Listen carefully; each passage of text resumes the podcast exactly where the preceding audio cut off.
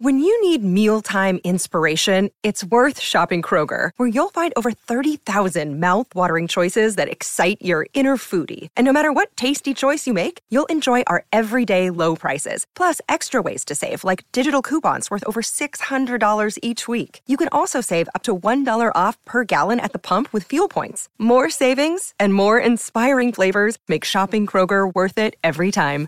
Kroger, fresh for everyone. Fuel restrictions apply. 30 seconds. Did you ever think you would make it? I feel I'm so close I could taste sweet victory. I know this life meant for me. Yeah, why would you bet on Goliath when we got Bet David? Valuetainment, giving values contagious. This world of entrepreneurs, we get no value to hate it. How they run, homie, look what I become. I'm the, I'm the one. Okay, so we got a special guest in the house. We don't normally do a Wednesday podcast at three o'clock, but when a, a friend like this man shows up and he and I go back, I don't know, 13, 14, 2009. I mean, we'll maybe tell you the story a little bit here, the history of how this whole thing got started. But Glenn Beck, uh, a big name in media. I said this uh, uh, two weeks ago, three. I'll say it again. Maybe the best teacher, uh, in my opinion, number one best teacher when it comes down to teaching history and politics on TV. The last twenty years, I don't know if I put anybody ahead in the I don't know if teaching there's area. been anybody, so no, it's a very but, small but, category. But, but, but there's, there's a lot of guys that are great entertainers, which you absolutely are entertaining. There's a lot of guys that are very smart, many of them, but they don't know how to communicate. And sometimes you can go get a message from somebody that's you know doing a story, and then you're like, oh, what did he say? Versus with you was like one, two, three, four. I can recite it and explain it to somebody else. That's not easy to do. You did that, and I watched you doing that, which was fantastic.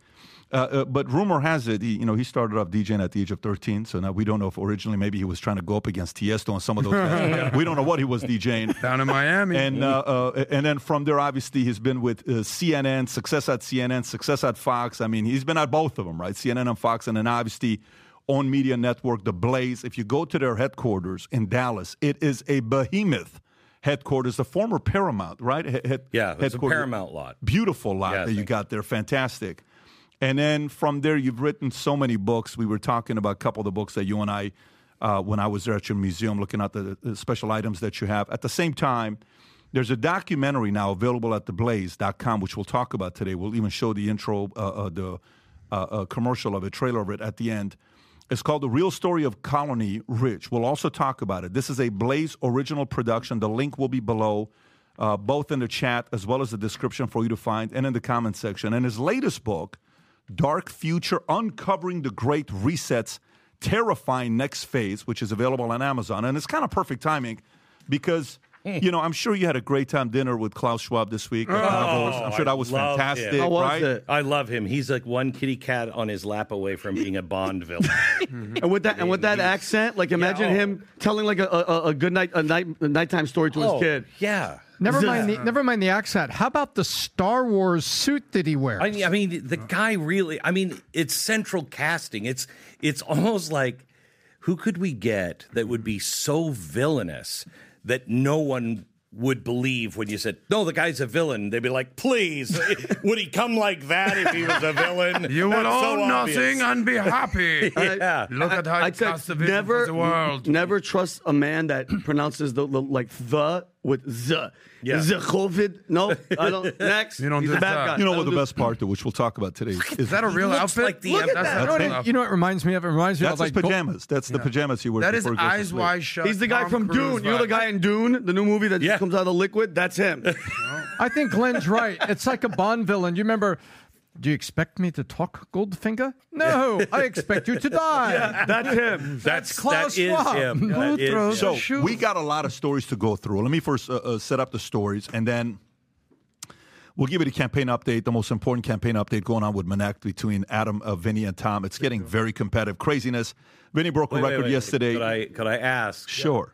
I'm. I mean, I have built several uh, uh, very large, you know, uh, Wall Street traded uh, companies just by doing advertising. How much is it worth for me to endorse one of you? I'm, just saying. I mean, Can you I'm just saying, that? it ain't no- 25 bucks. Glenn Beck, there's You know. no telling what Vinny would do Hang on, hang to on. get your endorsement. Vinny, But it's, but wait, That is funny as hell. I mean, this is a blue card. It's not even a black I- card, or it's a blue. Yeah, because he votes blue. and it's still That's what I heard. smoking. yeah. well, when you're at Vinny's level. that's right. He went to Subway at lunch. Yeah, I so here's some stories. Let me go through the stories first. We're going to talk about the truth about what happened with Colin, Colony Ridge, Texas. We'll talk about that. Uh, there's this conversation going on about, you know, what are the red marks on Trump's hands? The goal is to get to the bottom of this. There's different, even who said he thinks it's syphilis? Who's the guy that said that? The uh, what's his name? James Carville? James Carville. I think they're- it's syphilis They're now. really just looking for anything to put out there for him not to be able to shake hands with voters. But we'll talk about that. Trump demands total presidential immunity, even for acts that cross the line. I want to get your thoughts on this. That's Rolling Stone. Nikki Haley uh, has a South Carolina problem. Her own home state is Trump County. So, should she drop out before New Hampshire? Because if she loses to Trump in South Carolina, it is going to be absolutely embarrassing. We'll get your thoughts on that. DeSantis said something which was kind of interesting. He said he regrets early strategy of avoiding the media. I think somebody kept saying that for two or three months. remember the I don't know who I the guy is. Maybe man. we'll I- I talk met him about before. that. Handsome, The guy that handsome says- guy. Little bit Always today. right. That's my Always favorite right. story today. By the Not way. in I can't wait to react to that one. Next, NATO warns of all-out war with Russia the next 20 years. Again, sweet, nice, gentle message. RFK They must Jr. need se- money. RFK Jr. sees an opening as uh, more black voters uh, sour on Biden tyranny. Trump vows to block any Fed effort to launch digital currency. CBDC is something a lot of people are concerned about. Rand Paul consequences for Fauci should be jail. We'll Get your thoughts on it. Laughable. Heritage Foundation leader bashes World Economic Forum during Davos event. By the way, Javier Milei, when he gave the speech, it was in his own language, so you had to listen to the AI version translated. He's going to give the speech in English, and you're going to love what he says to their faces on why World Economic Forum is a problem. We'll talk about that. Klaus Schwab. Elections. Ready, folks? L- uh, Listen to this prediction here. Talking about That's right. Elections will soon be a quaint relic of the past. Can you imagine? that? And we can make that happen right away. We don't need more and you will have no question. Yeah. yeah. I would just But- push this button. yeah. Biden's DOJ finally admits Hunter's Hunter Biden's laptop is real. What? Chinese mm-hmm. media says Taiwan independence means war. Okay, now what does that mean? We'll talk about that. Representative Elise Stefanik gains ground in Trump running mate uh, race. She's a killer. I love her. Uh, she's I love her. She's a beast when she was talking to. Claudine Gay and all those uh, you know so uh, wonderful uh, folks at uh, Wharton and what's the other school? I'm There was missing. Penn and there was Missing out. Harvard. Yeah, Bob Iger's pay MIT. doubles. Yeah, one good thing about capitalism is when you're running a business, if you do a shitty job, you go out of business or you don't make money. But if you run Disney and you fire seven thousand employees, you lay them off, and you you produce bombs after bombs after bombs, you get a salary raise, and this raise is not a small one; it's a big one. Capitalism's changed a little bit, guys. I mean, this is good news for those that don't want to perform at the highest level. J.P. Morgan, Jamie Dimon also gets a raise. His salary is now roughly thirty-six million dollars. Uh, we may have to put him on Minnect to make some money, but we'll Please, figure that part out. We need you. Why India isn't the new China. This is a WSJ story. And Mark Cuban, who has become such a wonderful, devout, loyal face of DEI, he's your neighbor, mocks. Oh, but he's a libertarian. He's a libertarian. Yeah, he's, he's a a big liber- Ayn Rand guy. I haven't found any libertarian in him. Yeah, but he's a But he is somewhere in there. He is.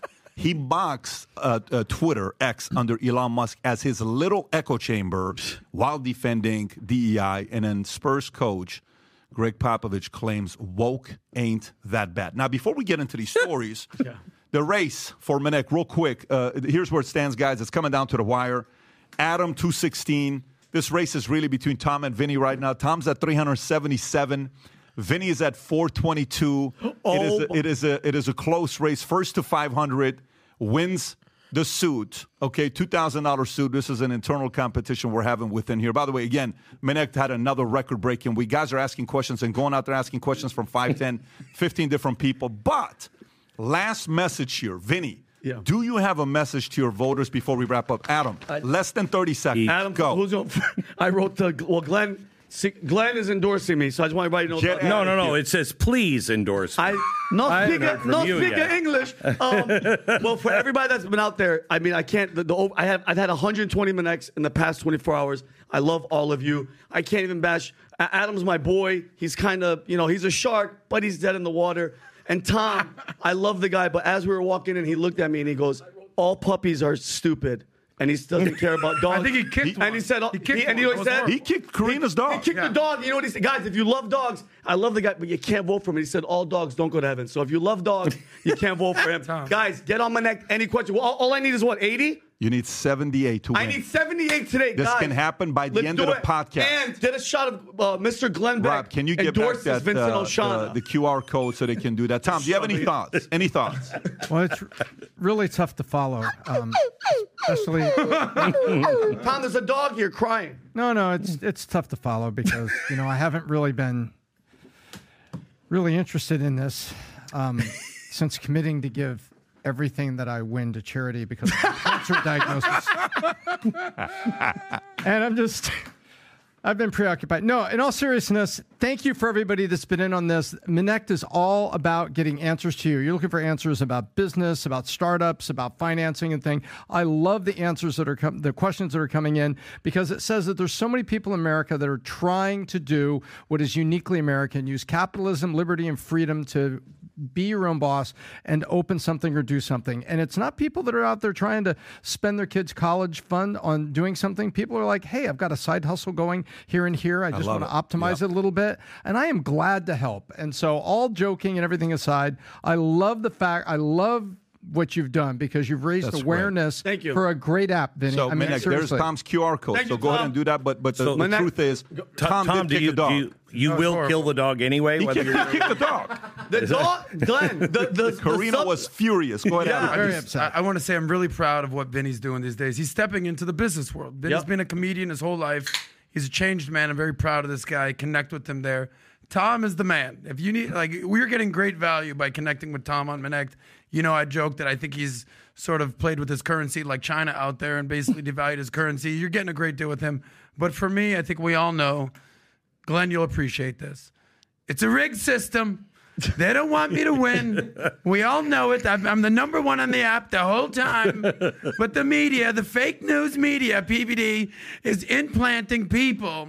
Anyway, uh, It's- I, I, it's- I'm rooting for my guys. it's really I didn't bizarre necessarily because win this one, that- but I'm going to be the first to a thousand. It's not even. You close. think you'll be a first to thousand? I'm up 789 total to Tom's 668. He's, Okay. he's catching Are you ground. willing to bet on this one. and one? then 525. you willing to bet on this one? You want to I bet? am, sir. Oh, who you gonna bet? You willing to bet on that? You're going to get 2,000 before Pat, Tom? Every time we have a situation, what's the first thing to Okay. say? What do you Wanna want to bet? say? Wanna bet? What do you want to say? problem. What do you want to do? I'm just listen. I'm here for the long term vision. Well, I'm he's saying you I wanna wanna get bet. to ten Dude, thousand. it's Don't get the either yes- I'm going to be the first. How to a about we do this? For once, Yes, we go to dinner, you pay for dinner. for once. For once. You have have you ever paid Dinner. for dinner? Shake dinner? You paid shake- for dinner. Shake on it. Adam, we're going to do this right now. Vinny, Shake- what did we not just have lunch that I paid for the other day for I'm you? saying that's for me. for him. For once we go out, I pay valet, that- you pay dinner. I want to get into Yeah, this. Glenn, get that a it. deal or It's no? like amazing. But if Glenn got on right now, he'd, My get, God. he'd get a thousand in two seconds. I mean, first of all, first of all, I mean,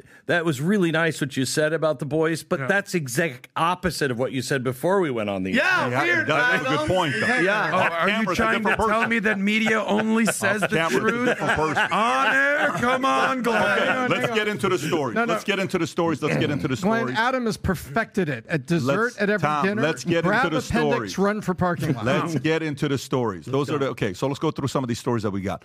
Let's start off with a subtle story, and then we'll go to the big ones. DeSantis regrets early strategy of avoiding media. Rob, if you have this clip, if you can play it, he's being asked. I believe it's Hugh Hewitt, which Glenn, you've worked with Hugh Hewitt for many years.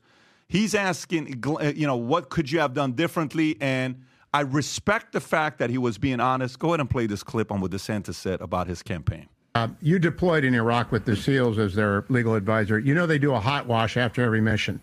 You've been at this for a year and a half now. What errors did you make that you're willing to say, I shouldn't have done this, but I'm going to correct it going forward and I'm going to do well in March? Well, look, I mean, I, I think that uh, you know, we uh, presidential campaigns are a lot about about media. Like, you know, I spent a lot of time on the ground in Iowa, and, and it's good. And when you meet people, you convert them.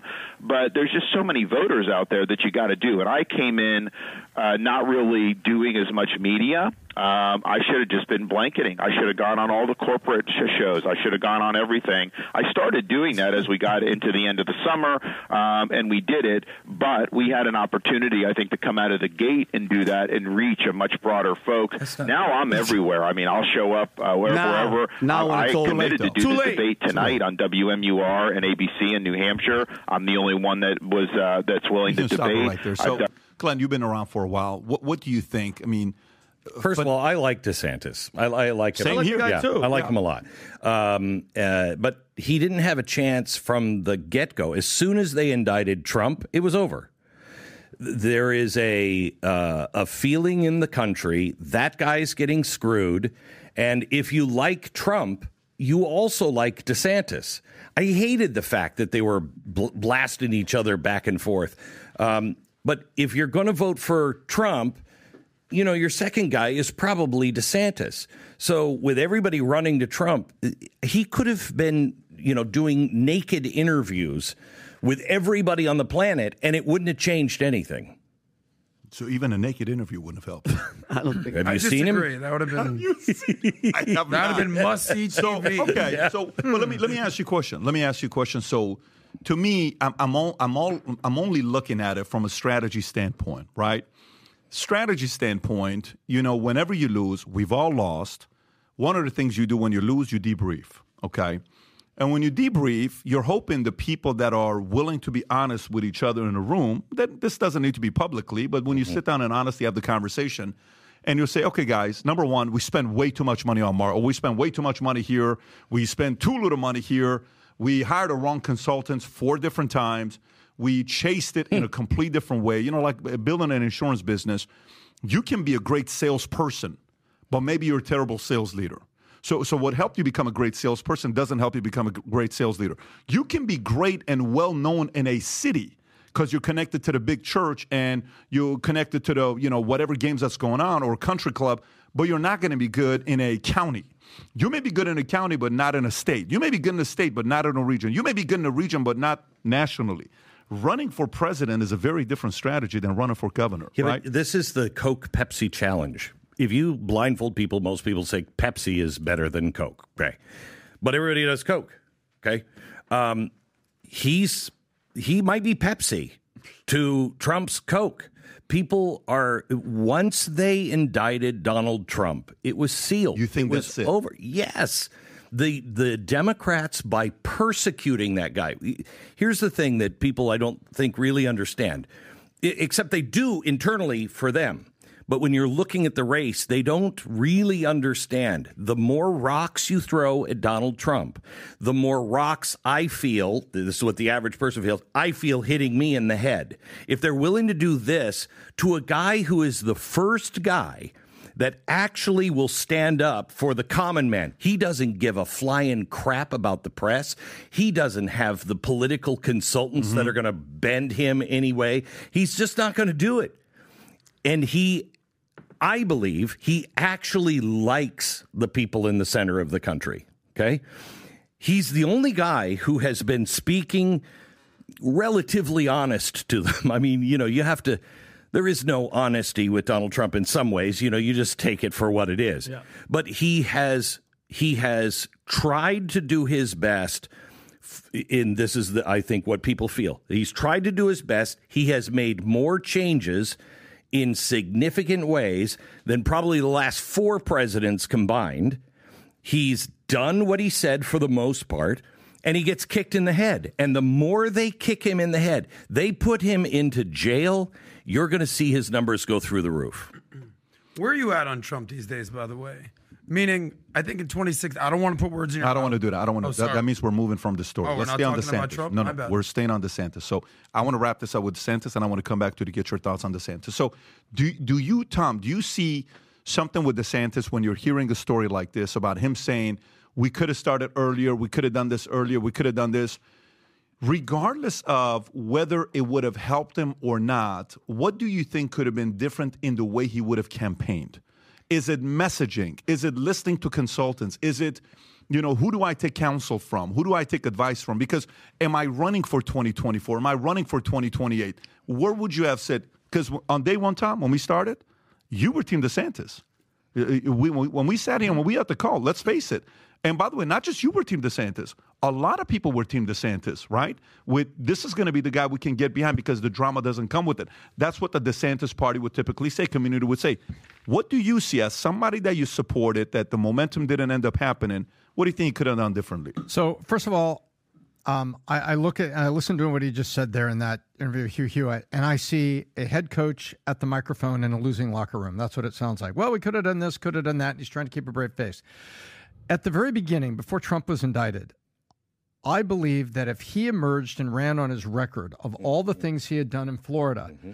that he stood up to COVID, he kept things open, he stood up to Disney and corporate special interest on the taxing. You have to remember what all those chapters look like. And I thought, wow, if he takes that to a national stage, that is a very strong, sellable, I'm here to, to fix things for you and to make a better place for you, very believably. And we had just seen the sweep election where he actually, with the help of Mayor Suarez yeah, yeah. had flipped Dade County. And so I said, I felt like that's very sellable.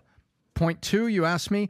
I think this was a poorly run campaign. I think it was an establishment campaign with establishment consultants yeah. and establishment techniques, and he never got eye to eye with the common guy. He never went on. I mean, look at why was why was Obama on Facebook? Because it reached voters and it was a new medium. And I'm going to do anything I can to reach everyone I can because I'm running against Hillary, who's this massive, you know, political incumbent force. She's not the incumbent president, but I'm saying this established totally. force. And DeSantis just ran an establishment campaign hmm. and didn't take advantage of podcasts or all the other things. It disappointed me the way the campaign was run from the beginning. And I agree with you. The minute they indicted Donald Trump, even people that liked DeSantis are going to come back and go, I can't believe they're doing this. And, and then all the oxygen comes out of the room. It also becomes inevitable. Because the temperature is different in the room than it was at the beginning of the campaign. I knew a lot of people that were like, I'm just so done with Donald Trump. I love Trump. I love what he did, but can we move on, please? It's all this back and forth circus. A lot of people I knew felt that way. They wanted DeSantis. But as soon as it became inevitable, soon as soon as it starts to catch up and everybody starts jumping on and going, you know, they're screwing him, you kind of feel that way. Yeah, they are screwing him and it begins to look inevitable, you're on the board. You're on board because you want to win. Yeah. So so for for uh, uh you wanted. I just want to say one yeah. thing about DeSantis. The more and more I look at it, it's actually become completely obvious because the Republican Party has changed tremendously since 2015 when Trump entered the race to where it is now. It is no longer the Republican Party of old. You know about this probably more than anyone, Glenn Beck. It is now the MAGA Party. What do I mean? We predicted that Ron DeSantis was going to do well in preseason. This is my second. That's why they play the game reference. We all, all preseason this, preseason that. We all know what happens in preseason. It's all speculation. It's all hypothetical. Then they play the game. Then they actually have to get up on stage and give speeches and draw crowds. But he and didn't. DeSantis ain't that dude. And it's the smartest thing Donald but Trump has. Trump didn't done. have to because yeah. he's already. I've seen all of the reruns. I've seen all this stuff. He still does stuff. Here's what I do know from 2015, 2016 to now. The Republican Party at this current moment is not voting for anybody that doesn't have the it factor. The people that'll go up there and be like, fuck all of you. Here's the deal. Why do you think the Republicans coalesced around Vivek? Nobody heard of Vivek nine months ago. He's got the it factor. Kari Lake has it as well. Nobody has it more than Donald Trump. Look at all the losers who are supposed to be the next people up the Jeb Bushes of the world, the Marco Rubios of the world, the Scott Walkers of the world, the, the Huckabees of the world. None of them have the I, it factor. Ron DeSantis is Jeb Bush, literally the governor of Florida, Right. 2.0 with zero it. Do you agree with that? Eh, kind of. Uh, I mean, his record is so good. He's, you know, he's a boring guy, but I don't mind boring. I'm not. I'm, I'm not. But the Republican Party does. Yes. Um, the the uh, the guy who I thought would do better. I didn't think he would be the nominee, but I thought he would do at least twice as as well as he did. Is Vivek. Vivek Ramaswamy is. I think he has a very bright future. Oh, yeah. Uh, I mean, he is spot on. He's never confused. He's such clear thinker, so rapid, doesn't take any crap. He is Donald Trump, uh, except he's with a photographic memory. That's what he literally with a Yeah. photographic memory. I'll give my thoughts on DeSantis here. And by the way, it's so funny, Rob. Can you go to Twitter? So the other day I'm at uh, Mar uh, uh, Mar-Lago. We're shooting a video for an event that's coming up. And then afterwards, on the way back, I feel like getting a hot dog. So I get the hot dog. we posted this video yesterday, and we showed it to him when we posted this video. I don't want to show. You can play the video again. It's just me getting a hot dog at 7-Eleven. See, this is a dream. When you make money, you get to afford to buy some so high-end type of food. And Now I want nothing says more high-end than hot dogs at 7-Eleven. I posted And this if you've video. had this, you know how great 7-Eleven. And then you here's doing, Eric. Eric? Okay, so guess what he does? Vivek oh. retweets it. You can pause that, Rob. Vivek retweets it, and look what he posts. What does he He put on it? retweets it. Zoom in a little bit, Rob. He retweets and says, "Thank you for coming, and don't forget to grab a Slurpee." Sense of humor. And by the way, look how many views it gets. Go down and see how many. uh, How many? Eight point nine But, views. but PBD, tell him why he said that. But the, because of the Babylon because Bee. of the Babylon Bee story about making fun of the fact that uh, President Trump's going to hire him to run the 7-Eleven at the White House, and then someone at the bottom says it took a Indian and an Iranian to get people to realize we can laugh at ourselves, Yeah. get over it, Yeah. right, and move on. But this is the point I want to give about DeSantis. Okay, totally agree with Vivek. Super talented. DeSantis. This this this the part. Two things. Started too late. At the beginning, he already thought it was going to be handed to him. They walked in like they're going to be presidents. His camp talk to you as if you're already talking to the presidential Wow, good point. campaign. I'm like, I would talk to I'm like, dude, I'm disgusted with the way I talk to the team. They all spoke to you like they're they're like this, right? And a guy wrote a paper the other day with uh, what paper was it that he said I was in a room with 26 other people. I don't want to say the name and all this other stuff. Spectator and he explained the fact of what it was like in the room that he disagreed. That's not the right approach to take. That's one thing. They felt from day one he's going to be president. Number two, started too late. Number three, he didn't promote his book at all. Number four, which is the one thing that I think is is a, is a big mistake. In his book, he gives credit to Trump. I'm convinced he didn't want to promote the book because in the book he gives too much credit to Trump, uh-huh. and maybe that changed with the campaign after they hired a consultant. And they said, "Don't worry about it. Let's not promote the book anymore." So you know what happened? Here's the last one. Here's a guy that tweets for you a couple times, endorses you, and helps you become a governor. You win by 34,000 votes. Second time, you win by one and a half million votes. Everybody in your circle says you don't need Trump anymore. Mm. I asked him, Did you call Trump? Why would I call Trump? I don't need to call Trump. Did you call him and have a visit with him? Why would I call him? Why wouldn't you call him? What do you mean, why would I call him? What, basic what, decency. it's basic decency to just go to Mar-a-Lago and say, hey, President, I appreciate the tweets.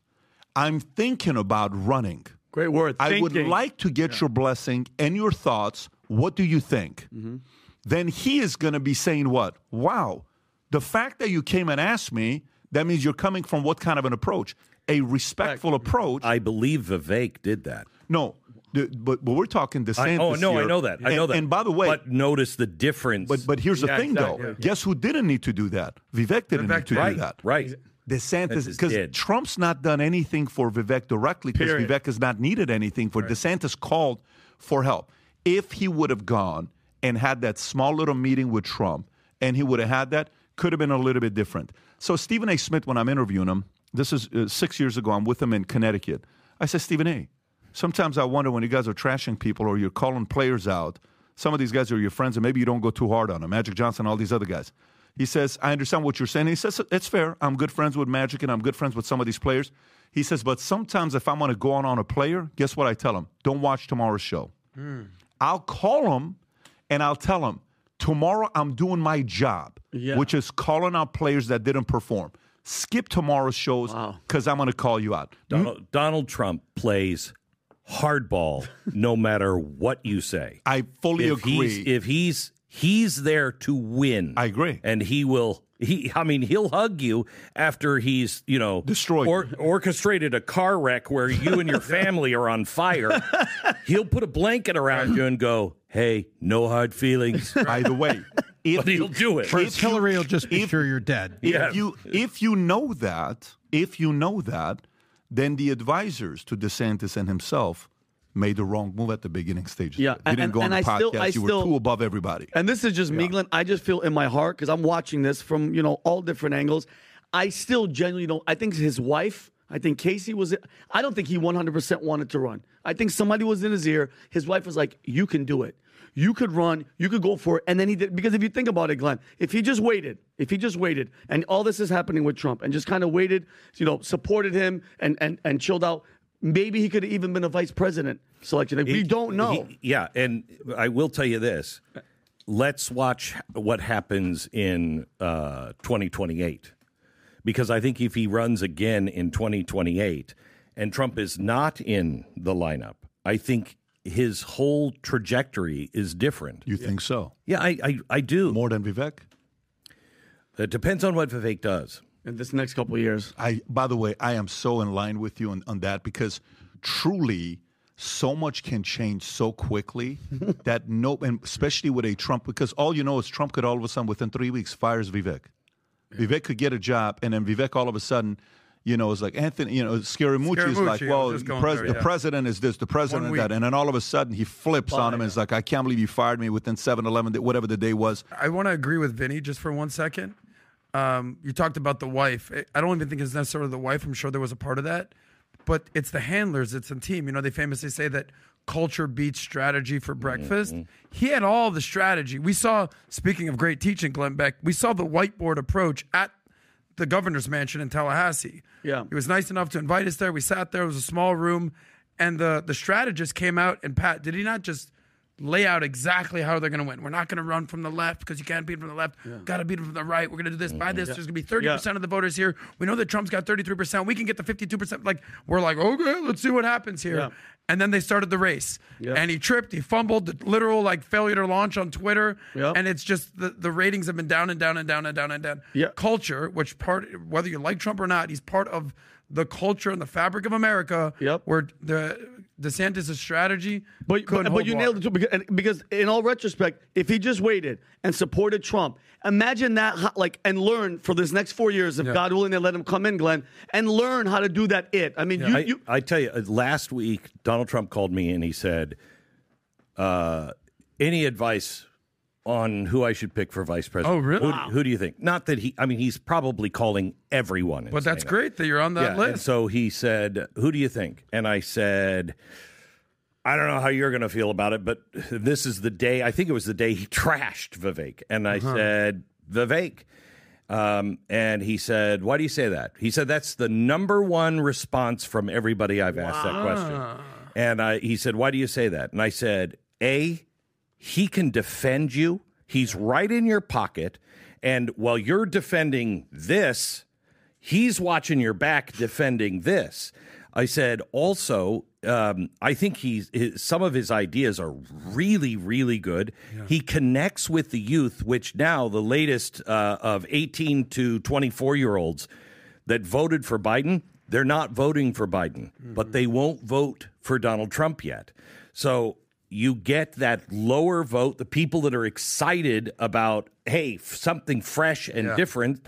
And then in 2028, when you can no longer run, you continue for another eight years, Right. Uh-huh. and you get the credit for bringing this new, fresh face in. I said, I, I, I just think you become legendary. and what did he say to that?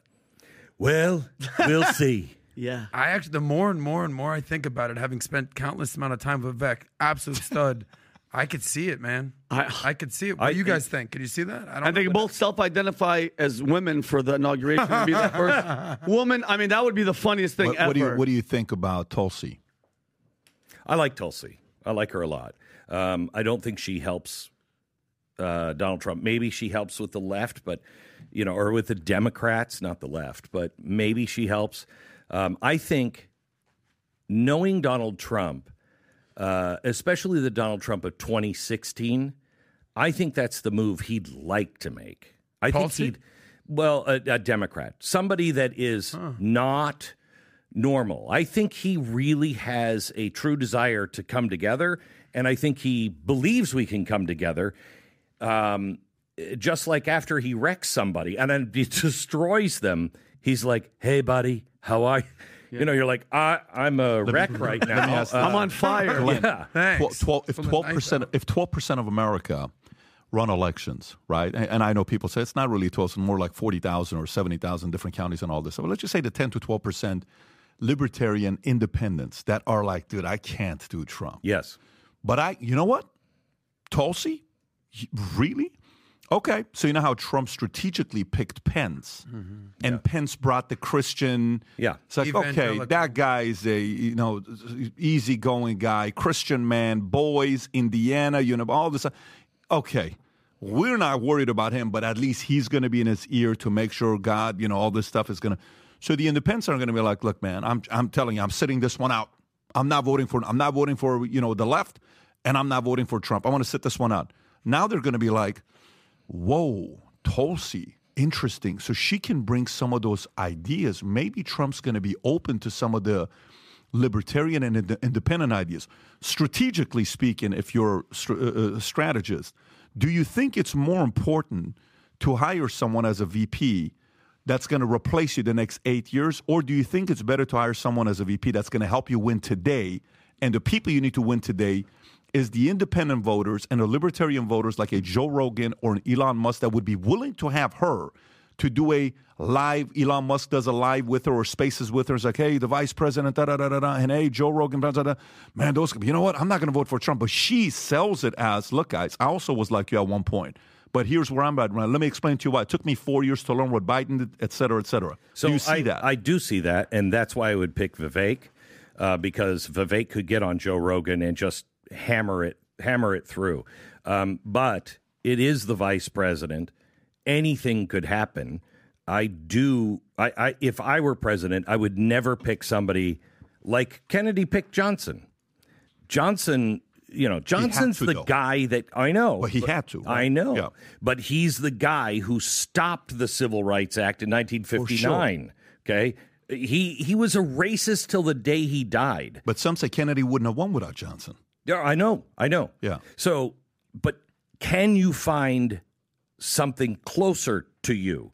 Now, maybe maybe Tulsi is is close, but um, I think there's enough conservatives as well that you know when you hear Trump say things like, uh, you know, we're not going to cut any of the entitlements. Have you seen the debt? Okay, we're we're not a expanding country. You can take on debt as long as you're expanding and growing and getting bigger. We're getting smaller. Yep. And you can't continue to take on this debt. And so when you when you hear things like that, I as a conservative, I'm afraid he'll spend just as much as uh, Joe Biden will, and the Republicans will go li- right along with him. And if you put somebody in that I don't know is rock solid on basic principles of our Constitution, and I think, I think I'm comfortable enough with Tulsi to be able to say I think she's pretty solid on the Bill of Rights and the Constitution. You don't, you don't want, you don't want somebody who differs with you on that. Let, let me ask the question. Then let, let me ask the question, uh, uh, maybe in a different way here. So, which sport do you like the most? What's your sport? Like, what do you watch? You're not a uh, sports guy. Football. I'm not really a sports guy. Okay, let's just say let's just say it's football, right? Okay, so say you got somebody that runs a four two forty. Let's just say four three forty. Adam, you can participate in this one here. Say a person runs a four three forty. They're 6'1", 195 pounds, and they bench two twenty five at the combine twenty two times. Stud, fast, can jump high, thirty eight inch vertical leap, and coach comes in. You're like, look, this guy's a decent wide receiver. He's a seven and a half, but he's not an eight. But he just ran a four to eight in a 40, okay? He can jump 38 inches, okay? He can bench 22 times two plates. The guy's got an incredible personality, great attitude, smart as hell, great locker room guy, but he's not a full on wide receiver. In his entire career, he's played wide receiver, but he can outrun everybody. What do we do with him? as a team GM, you know, coach, you could say, well, let's test him out to see if we can train him to be a cornerback. Let's see if we can put him over here. Can we put him at this? Can we put him at slot? Can we put him at this? Maybe we put him punt return and you work on him for two years, and that's maybe you put him kickoff return because he's so versatile, right? Do you think Vivek is versatile enough for him to be able to position him in a different place to still enforce? Oh, yeah. and do his part. Yet, Oh, put and I think with Tulsi Tulsi, in a VP position. I just I You don't I, see it. I don't see it. I think it's a move that Donald Trump would like to do because it's way out of the box. I think people would respond to it. I'm just uh, I'm just concerned about you know Trump is not Mr. Constitution.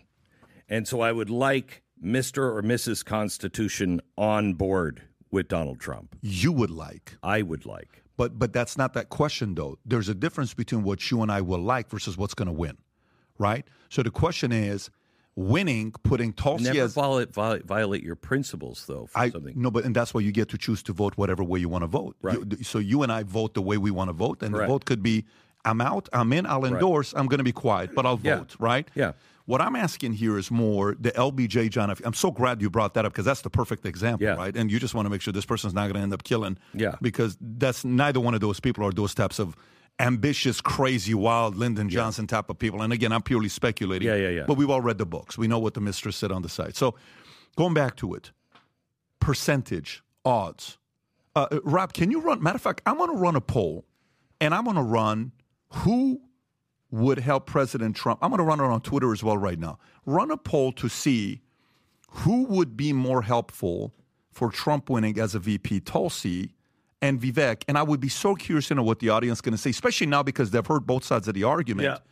Because I think both of them are rock stars. Oh, I do too. I would if if I were Donald Trump, I don't necessarily know I would name my VP right now, but I would look to Tulsi and I would look to Vivek and I would say, Tulsi, you want to be the uh, Secretary of Defense. Uh, Vivek, you want to be Treasury Secretary? And I'd put them out on the road and I'd find these really unique people. Remember, George Bush, he had um, people freaking out that he was, you know, just a playboy and, and didn't know what he was doing. And so that's when he got Colin Powell and Dick Cheney, and they went out. He put the team in front of him. I think, yeah, I think if Donald Trump would assemble a young, vigorous, next generation uh, team that could go out and campaign for him and say, "We're the team, we're the team," I think you'd change everything. So, okay. So then I, I would say this last thing, and then I want to go to our sponsor real quick. So here's what I would say. I think what's important is, you know, the way we built the insurance company, I'll never forget. One day, Maral and I, she, I hired her 14 years ago, 13. She used to be my banker at WAMU back in the days. Remember, before Chase, it was WAMU, and WAMU had all these different regional places. Wow. Wow. And I brought her in, UCLA grad, MBA, smart as hell. And one day I say, look, she says, Pat, I want to be a C-suite. So totally get it. I said, but first you need to report to a C-suite because before you can be a C-suite. Mm-hmm. And she says, ah, I would like to report to you for as long as I can. I don't want to report to anybody else. I said, listen, are you willing to do whatever it takes to fulfill the vision? Is it vision or is it career? Which one's more important? She says, I believe in the vision. If you believe in the vision, you got to trust me. If you trust me, you report to a C suite executive that's going to help you become a better executive. Then eventually you'll be an executive. She goes under a CFO and he teaches her a lot. He was a phenomenal, very good for her. Then she goes and takes a different position and she learns under a different executive while she's working with me. And then eventually she becomes the president of the insurance company, youngest female uh, president of an insurance company our size that we're doing, crushing it, right? And she's done a great job. I think it's very important for Tulsi and Vivek to hear this. Both of them are very ambitious. Both of them are very smart. Both of them are very creative. Both of them are They're very. calling. Sorry, that's. No, it's your phone. It's Did I hear something about Taco Bell? Oh, do I have it uh, behind? Uh, we just learned Glenn's uh, uh, ringtone, by the way. no, do I have? Did I bring my? It has to be on. It's it's on you. No, So- I don't have a phone. So. is it your? Oh, is it that? Is it Oh, your? it's the iPad. It's right there. I'm sorry. Got it. It's all good. Glenn, don't worry. You're Glenn Sorry Beck. about that. Yeah. Even Glenn Beck makes mistakes sometimes. So here, here's here's what I was saying. Probably China. If Don't worry. if by any chance uh, Vivek and Tulsi are listening, I think it's important for both of them who are very competitive, very ambitious, very driven to put America before whatever job they're going to get. Both of them would want to be the VP. If they're about America, let the administration decide what job you would have. And do you see that in them, Pat? Do you I see that see they would, it in both Gotcha, of them. Gotcha. I, I, do too. I do because too. I think both of them are gangsters. Yep. And in my definition of a gangster, I mean a political gangster, which is what you need today Yeah. to go against the enemy. If you don't have a political gangster, this is not the job for I you. I agree. I agree. So this is not going to be four years of everybody writing nice things about you. The fact that you're the greatest VP of all time, they're going to be trashing you Yep. for four straight years in front of your family. Tom. I, I think this election, something very interesting has happened because we, we were all talking about this. The VP used to be what state do I need to carry? And I do a deal making to see if I can add to my probability of winning. Then you went to an era where the VP was sort of meaningless, but then would get picked on. Remember how they tried to undermine Bush Sr. with Dan Quayle? He's a heartbeat from the presidency. Yeah. And they used to play that card. But people didn't see particular succession risk with with George W. Uh, the Bush Senior, Herbert Walker Bush, and so they didn't worry about it. Today there is more discussion because you have an what's it going to be an 82 year old and a 78 year old running. Mm-hmm. There's more discussion about succession, saying, "Wow, the VP really freaking matters," and what they stand for matters because it's a platform for the future. I think we're finally at a point after probably 40 years here that there's some real honest discussion going on. I think it's healthy for America about what that VP means and what do you, where do you think they would go next to your point. I, I think I think you're exactly right, and I think that's the VP that people should be talking about. We there's no way that Joe Biden makes it another four years with his faculties. He, he'll be, you know, he'll be slurping soup out of you know uh, uh, a, a sippy cup, probably the first year in. So you say that there- doesn't happen now? yeah, I know. Um, and Kamala Harris would be a nightmare. I mean, all of our enemies would go, Are you kidding me? Yeah. So, he- how are you going to elect Joe Biden when you know it's going to be Kamala? And he can't replace Kamala. Yeah. Yep. He can't. Yeah. And can you imagine Vivek on stage debating By the way, the poll Oh, just how much out. he would destroy her. 3,544 votes so far, 69% Vivek, 31% Tulsi. But with that being said, let's go to our sponsor, Rob. Let's go to the hmm. sponsor. We'll come back for the next stories.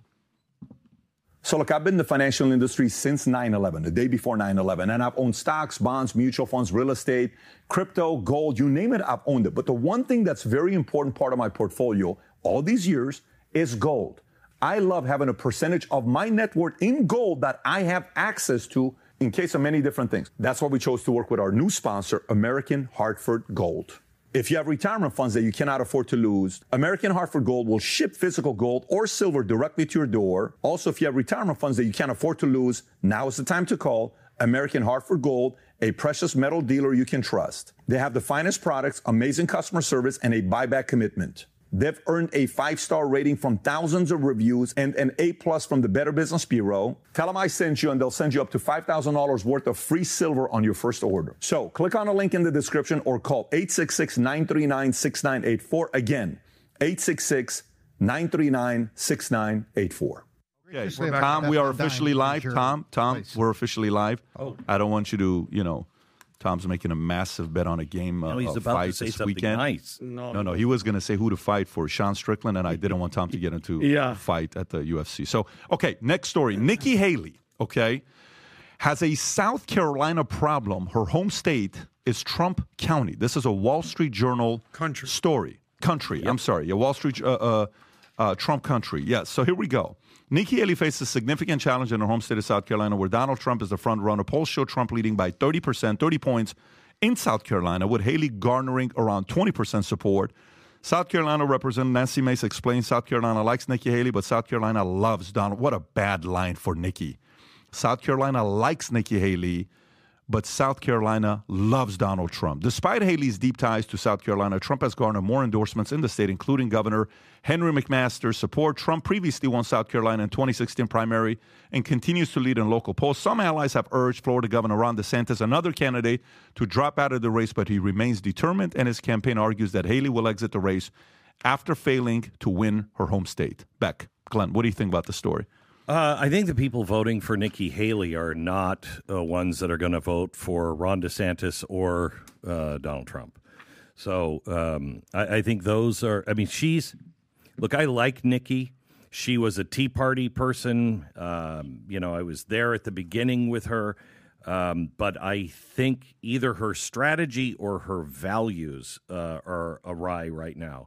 The the thing she's saying about war.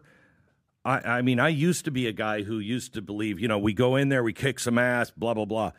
I don't believe that anymore. I think we are involved in everybody's business. I think the America that I thought we were overseas, I'm not sure that. I mean, you can't torture people. Say we're not going to torture. I'll ghost plane you to Egypt and expect the Egyptians to think we're the beacon of liberty. So we've destroyed all of that. Um, this Ukraine thing is an absolute nightmare. Uh, I mean, you could be looking at end of days kind of stuff with Iran and uh, Israel. I don't want to be involved in any of these things. Uh, and Nikki is saying we got to go in there and we got to take out, you know, Vladimir Putin. And and and then what? then who replaces him? You know, that's not our business. And I don't think I'm all for when a little guy is being beaten up, you know, stop bullies. And Putin is a very bad guy. He is a stone cold killer. However, um, I'm not so sure Ukraine is a really good friend. I mean, th- I mean that's like I can't be a part of your mafia uh, club. I'm going to be a part of this mafia club. No, thank you. Tom. Yeah. do you think she's done? Do you think like if if you know and you're an advisor inside and you say, Nikki, if you lose South Carolina, it's over. Do you advise her to leave before New Hampshire or do New Hampshire, get second place, and then step out? Because by the way, if you do New Hampshire second place, you're kind of saying we have a chance. But if you go to South Carolina, you get destroyed, you may permanently be done for a few years, and not just this election. Well, I think that's what's about to happen. We've been following these polls for a while. And first of all, you just got to look at the raw numbers. The best polling I've seen from anywhere um, in South Carolina has DeSantis at six points. So if DeSantis leaves and they all mysteriously go to Haley, she is still five runs behind in the bottom of the ninth to Donald Trump in South Carolina. And in terms of dog years, New Hampshire is in like 10 minutes. Yeah. Right? New Hampshire literally is like in 10 minutes. Uh, and so it's hard to pull everything of the machinery out. I think they play it out, but she's going to go down to South Carolina and get destroyed, where she doesn't even have the su- support of the successor governor from her own party. So it's like, go figure this out. Adam, what do you think here? So, look, here, here's my predictions right now. Here's what's going to happen. As of Tuesday, so today's Friday, so enjoy the weekend, everybody. As of Tuesday, Ron DeSantis is going to finish in a very distant third. He's polling not even mm-hmm. close in New Hampshire. He's going to drop out within one week. He should drop DeSantis. out now. Right now. He's gonna he's gonna enjoy the weekend. His last weekend running for the president, Ron DeSantis. You heard it here, and he's gonna drop out as of Tuesday. He's got no path to the presidency whatsoever. If he can continue to somehow raise money and people just want to still fund a non-existent campaign, he'll take the money. Do you But I think, I do you think I he starts wearing flip flops or he stays? He'll, he'll be flip flopping, all right, for sure. Haley's got a chance here. It's 49 Trump, 34 essentially Haley. She's going to give a, a blitzkrieg in New Hampshire. She's still going to finish second, and then she's going to have some decisions to make. Now, the, the South Carolina primary is not till February 24th. She has one month to see how this how the chips fall. If DeSantis drops out and somehow she takes his 10, 20%, whatever he's at, at these days, and she can kind of put Six No. I'm just saying Yeah, yeah. nationally. Won't happen. Yeah, it That- won't happen. I'm just, I'm, guys, I'm He's- giving you a you're- pathway you're to Nikki. speculating. I'm just saying, speculating. I don't think that she's going to drop out until the South Carolina race. And I then- think she's going to see it through. Yeah. She's raised how many, how many millions? Ten, $100 million plus, whatever the number is. She's got the money to last another month, and then clarity is going to set in for everybody, and it's going to become abundantly obvious that this is the Trump party. No matter what type of side deal that Vivek presented or uh, gave his opinion on, that Ron was going to be Nikki's VP. I don't. None of that. Not gonna happen. This is the Trump party, guys. Like it or not, and Everyone else is dropping out within the next three days or 30 days. There's no way. I mean, if you want to be a VP and you're Ron DeSantis, it isn't Nikki. It's Trump that you should be the VP. But he's not a VP guy. He wants to be the leader. The best thing he can do is, and, and I'm split on this, but if you look at it, if you look at careers, Nikki Haley, if she is destroyed by Donald Trump in her home state, she becomes as effective as Walter Mondale. You want to run again? No, thank you. We've seen that show. Mm-hmm. She can't win her own state. That's bad. But, but you're acting as if she drops out before she actually d- uh, plays in the game that that helps her at all anyway. Meaning, like, Well- whether she drops out or whether she loses, we get it. Trump's the guy. It's not you, Nikki.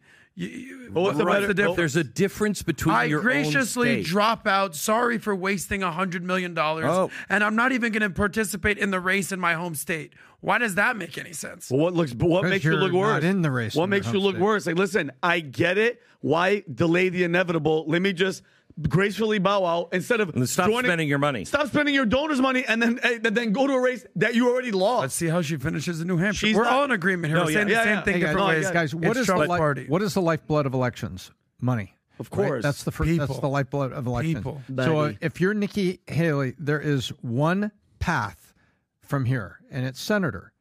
It's senator, and you need to take that donor money and make a war chest and run for senate if you want to continue your political career. You've been governor. You didn't run and you didn't make it. So you have to, I think, make nice with people. And I think it is it is in her political career would be expedient at this hour Yes. to say, I'm not going to mm-hmm. spend any more money.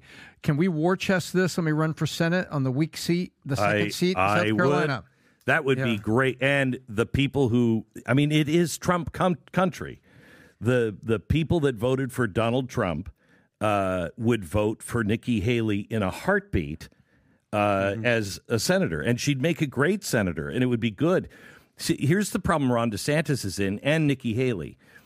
You don't want to be that guy who is just pummeled time and time again. However, there is a chance that Donald Trump doesn't make it to November. and not and I'm not talking about, you know, health.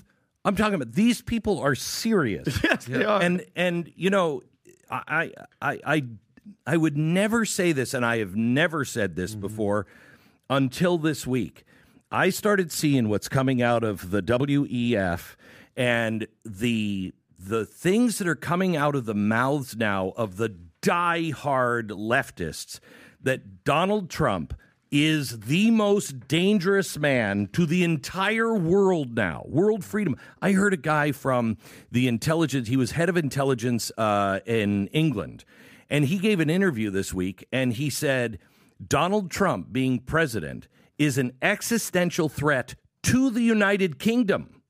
Okay? By What the are way, you they talking said about? they said that in 2016.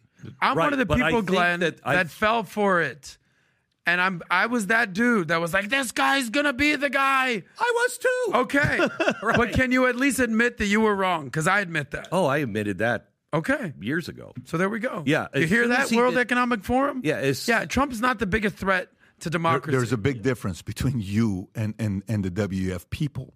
You, you, so so if you're able to reason, you will come to a good conclusion. This is in life. In many times, we will be wrong for a season, but if we are willing, if we have the ability to reason, we will eventually come to conclusion and saying we were wrong. Okay, mm-hmm. these are not reasonable people you're talking about No. at WEF. You're learning how to reason. You know, Glenn reasons and says, "Yeah, I was wrong. I didn't think it was going to be the guy." And, you know, and you know whatever you said. It's been years. I think there's a lot of people in America today that are kind of falling in your camp. This ain't WEF. I'll tell you a story right now for WEF. If you want, if you guys want to go into WEF, Can I because- just say something Yeah. on, on that? The difference here with the WEF and reasoning between you and me, okay, I can admit it. I, I said on the air, I'll be the first to admit I'm wrong. I hope I'm wrong. and I was. Um, the the WEF, anybody who will not talk to the other side is saying to you, I have nothing to learn from you. And when you have that attitude, everything falls apart and every you become a very dangerous individual. we, the people who are going to save this country are the ones who will say, "Look, I disagree with you, but how did you get there? Mm-hmm. How did you arrive at that? Because then we can find a path towards each other. Totally. You might teach me something and go, "Oh crap, I didn't even know that." exactly what Jamie Dimon was saying yesterday. Yeah. The clip that he Yeah. said. All right, you don't At agree. Davos. Why? At Da- Davos, outside, exactly. yeah. Yeah, that was his opening When he line to says to, to the Treasury to the CNBC folks, okay, you believe that? Why?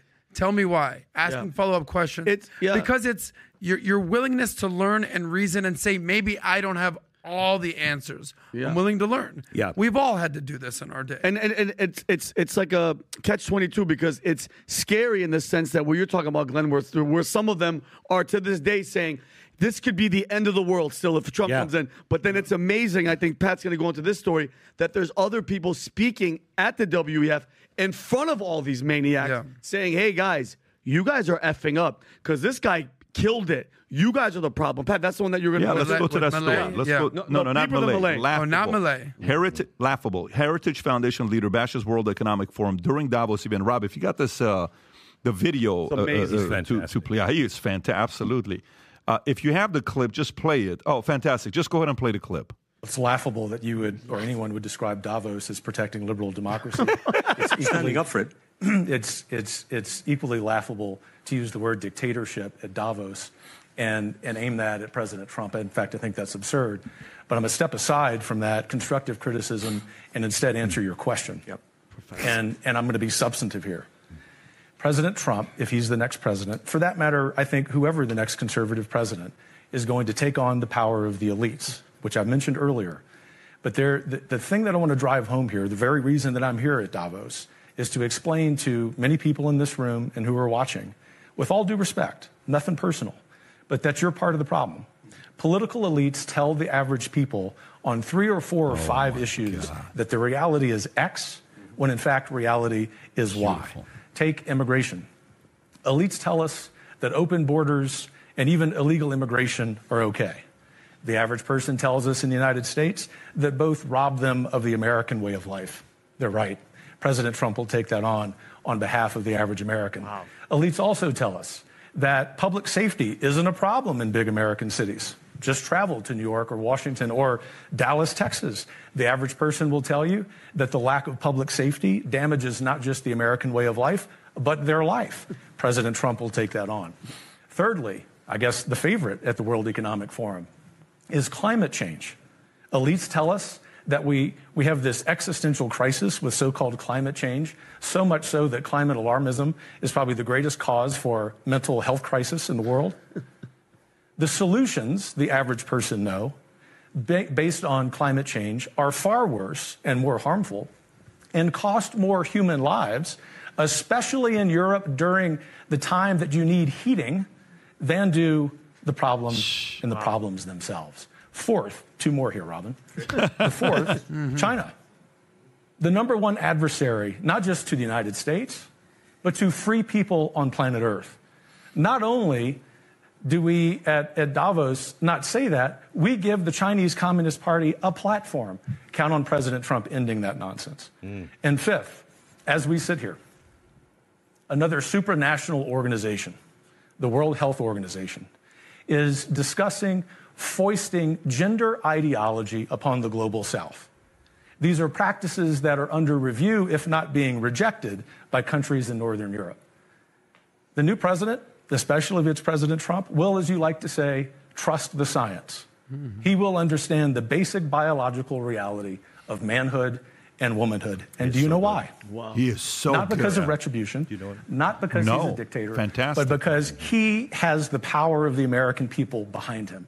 And it's connected to Senator Portman's excellent point that in addition to needing a vigorous executive, we look forward to having the popular will inform both the House and Senate in 2025 to pass laws on all of those issues and you can many pause others. it right there. So, Glenn, I got a question for you. So, question for you is why would World Economic Forum have him There give them him the platform and Milei to say what they so said? So there are um, more elections this year than any other time in world history. Okay, it's happening all over the world. Is it like 60? No, it's 42. 42. 42% of people will be voting. Voting Yeah. this Oh, year. gotcha. Largest Christian country, largest Muslim countries this Wow. year. Yeah. So it is it's happening unlike ever before. It's falling apart on them. Okay. People are starting to wake up all over the world and it's falling apart.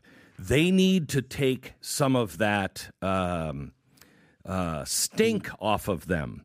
And I think by having them and being invited to go speak, you look like, well, no, now wait a minute, you're kind of reasonable. Okay. There were maybe six people that because he gave a speech, there were maybe six people that clapped occasionally. Same thing with Javier. Just nobody nobody is supporting in that room. Nobody is supporting that. But they look open to at least listening to common sense. Um, and and they're doing it at the same time they've taken global warming off number one, war not number one threat, uh, economics not number one. Their number one is mis and disinformation. Yeah. Okay. And they're saying, I mean, one of them said it, uh, I think yesterday, that we control the science, we control the facts. That's ours. Wow, how arrogant is that? Yeah. Okay. They haven't changed at all, but they're changing faces. Just like, and I'd love to get your opinion on this. I don't, yeah, it, I saw a story. ESG is over. Bull crap. It will just be called something else. That's it. Reverse. Can I ask you one question about Yeah. uh, World Economic Forum? Essentially, what was the gentleman who gave that speech? Uh, Heritage. Um, He's the Key- president. It starts with a K, Rob? Find his name is great. Kevin Give him a Roberts. shout out. Kevin Kevin, Roberts. Roberts, you killed it. He's basically saying, you know, the old "don't believe your lying eyes, nothing to see here" approach that Vinny always talking about. It's essentially the conversation that we have in this country with it's Wall Street versus Main Street. We all know who's in Davos. That's Wall Street. Correct. That's the big money. But when we get to Milei, and this is kind of goes to, I, I know that you can weigh in on this. You know, there's an article out there in the Wall Street Journal. We can pull that up. It says uh, Argentina's Milei gives Davos crowd a spine transplant. Think about those words. He's basically saying, find your spine, Davos. And he says this in so many words. Talks about the the the threat of collectivism. And I'm going to throw some terms your way. He said the Western world is in danger of being co opted by a vision of the world that leads to poverty. Now, however you call these collectivist variants, right? And he starts with the globalists, right? The global elite, openly communist, fascist, Nazis, socialists, social democrats, democratic Christians, neo Keynesians, progressive, populist, nationalists, globalists, the global elites, whatever you want to call them. That is a pathway to poverty. So you you've you know about what goes on in Europe, because mm-hmm. Davos is in Europe, America, mm-hmm. Western liberal, liberalism, totalitarian socialism, Marxism. This is your wheelhouse. What do you think about what Milei said and what the, the I think he's actuality is? absolutely right. This is, um, you know, in America they've been very, very good, and they're doing this to ev- in every country. The farmers, they're extremists. Yeah. Really, have you hung around the farmers? They're not extremists.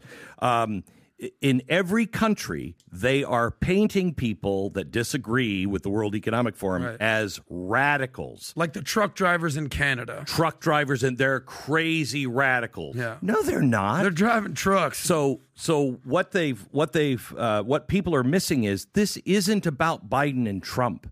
That's why they like Trump so much because they can make him the boogeyman and make us hate Democrats and they hate the Republicans. This is the elites versus the people all over the world. People this Brexit was the first real punch in the face for the elites. Right. I don't I want to fly my flag. That doesn't mean I hate other countries, but I want to fly my flag. I, I, I don't want to be told I have to fly a rainbow flag. I don't hate anybody, don't tell me what I have to uh, believe. Don't tell me that there are 98 different genders. That's not scientific. And don't say the science is settled because it's never settled. Science is never settled. What are you talking about? And so people have been pushed and pushed and pushed and called so many names. They're starting to stand up. And what I- what I think the biggest surprise is going to come to the socialists and the communists that are all on the streets. They think that's what they're uh, what's going to happen. They'll be the first to be hmm. offed. Okay, By who? by whoever gets the power. Okay, because the people that are Democrats that are in on this WEF thing, mm-hmm. they're all in it for money and power. They're not in it for anything else. They don't. Bel I don't think they believe in anything except their own superiority. That other people just don't get it, and I've I want money and power because I can. I, I'll tell the world how to do it. They're the ranchers. We're the sheep or the or the cows that are kept in a pen and then slaughtered this is all about collectivism like like he said and you said. But people think it's about democracy. They think it's about uh, the republicans versus the democrats no it is about all of us the majority of the world saying can you guys stop? I just want to live my life. I just want to live my life. And them saying these people are too stupid they'll never see it But coming It's almost like it's professors versus the truckers, and the professors It say, is. "I know what's better for you." They're like, "Listen, I know how to drive a truck," but when it comes to Trump, they've kind of almost run out of all their bullets. They've done the racist thing and the chauvinist thing and every other racial epithet they could use for him. Now it's the threat to democracy. That's thing. why I said earlier, or started to say, I worry about the true believers of this craziness that will try to Hmm. kill him because no other bullets work against him. You're out. Yeah, they've done the legal stuff. Right. They've done the raids, the FBI. All of it. Yeah. And it doesn't work. It doesn't work. So, so uh, Glenn, are you? Because we've talked about this uh, multiple times with all this predictive programming that they keep shoving in our faces. It's almost as if they're warning us there's something to come. If they can't, because I mean, I'm, and I genuinely feel that in my heart. Their number one thing, if they could, they could take him out. If this was this, like, Oh, yeah. if this was JFK time and there wasn't more than one Zapruder, one thousand percent, they would have tried to take this Yes. guy out. So since that can't be accomplished, I'm saying there probably still is a window because you know if there's a will, there's a way. What else do you think that they, what, we've been talking about it? What they would have up their sleeve to keep people from going to vote? Would there be an event? Would there be something to just So not let this thing happen? I think that we are looking, we're living at a time uh, where we're on borrowed time. Yep. um, we have had so many black swans happen to us, and this it, it is it amazes me because when I was in 2006, I was saying storm is coming. This financial thing it doesn't work, and they were all like, "Where did you get your degree?" And I'm like, "I can see it because I haven't studied what you studied. you believe in the system. I can look at it and go." These loans make no sense. Okay and we were hit in 2008 and i thought well that will really knock us down. Should have but then they changed the rules of the game. But look at what this system has withstood. For almost 20 years since since 9/11 we have just been pounded over and over and over again. At some point that thing is so rickety and has so many holes in it that a black swan event will collapse it.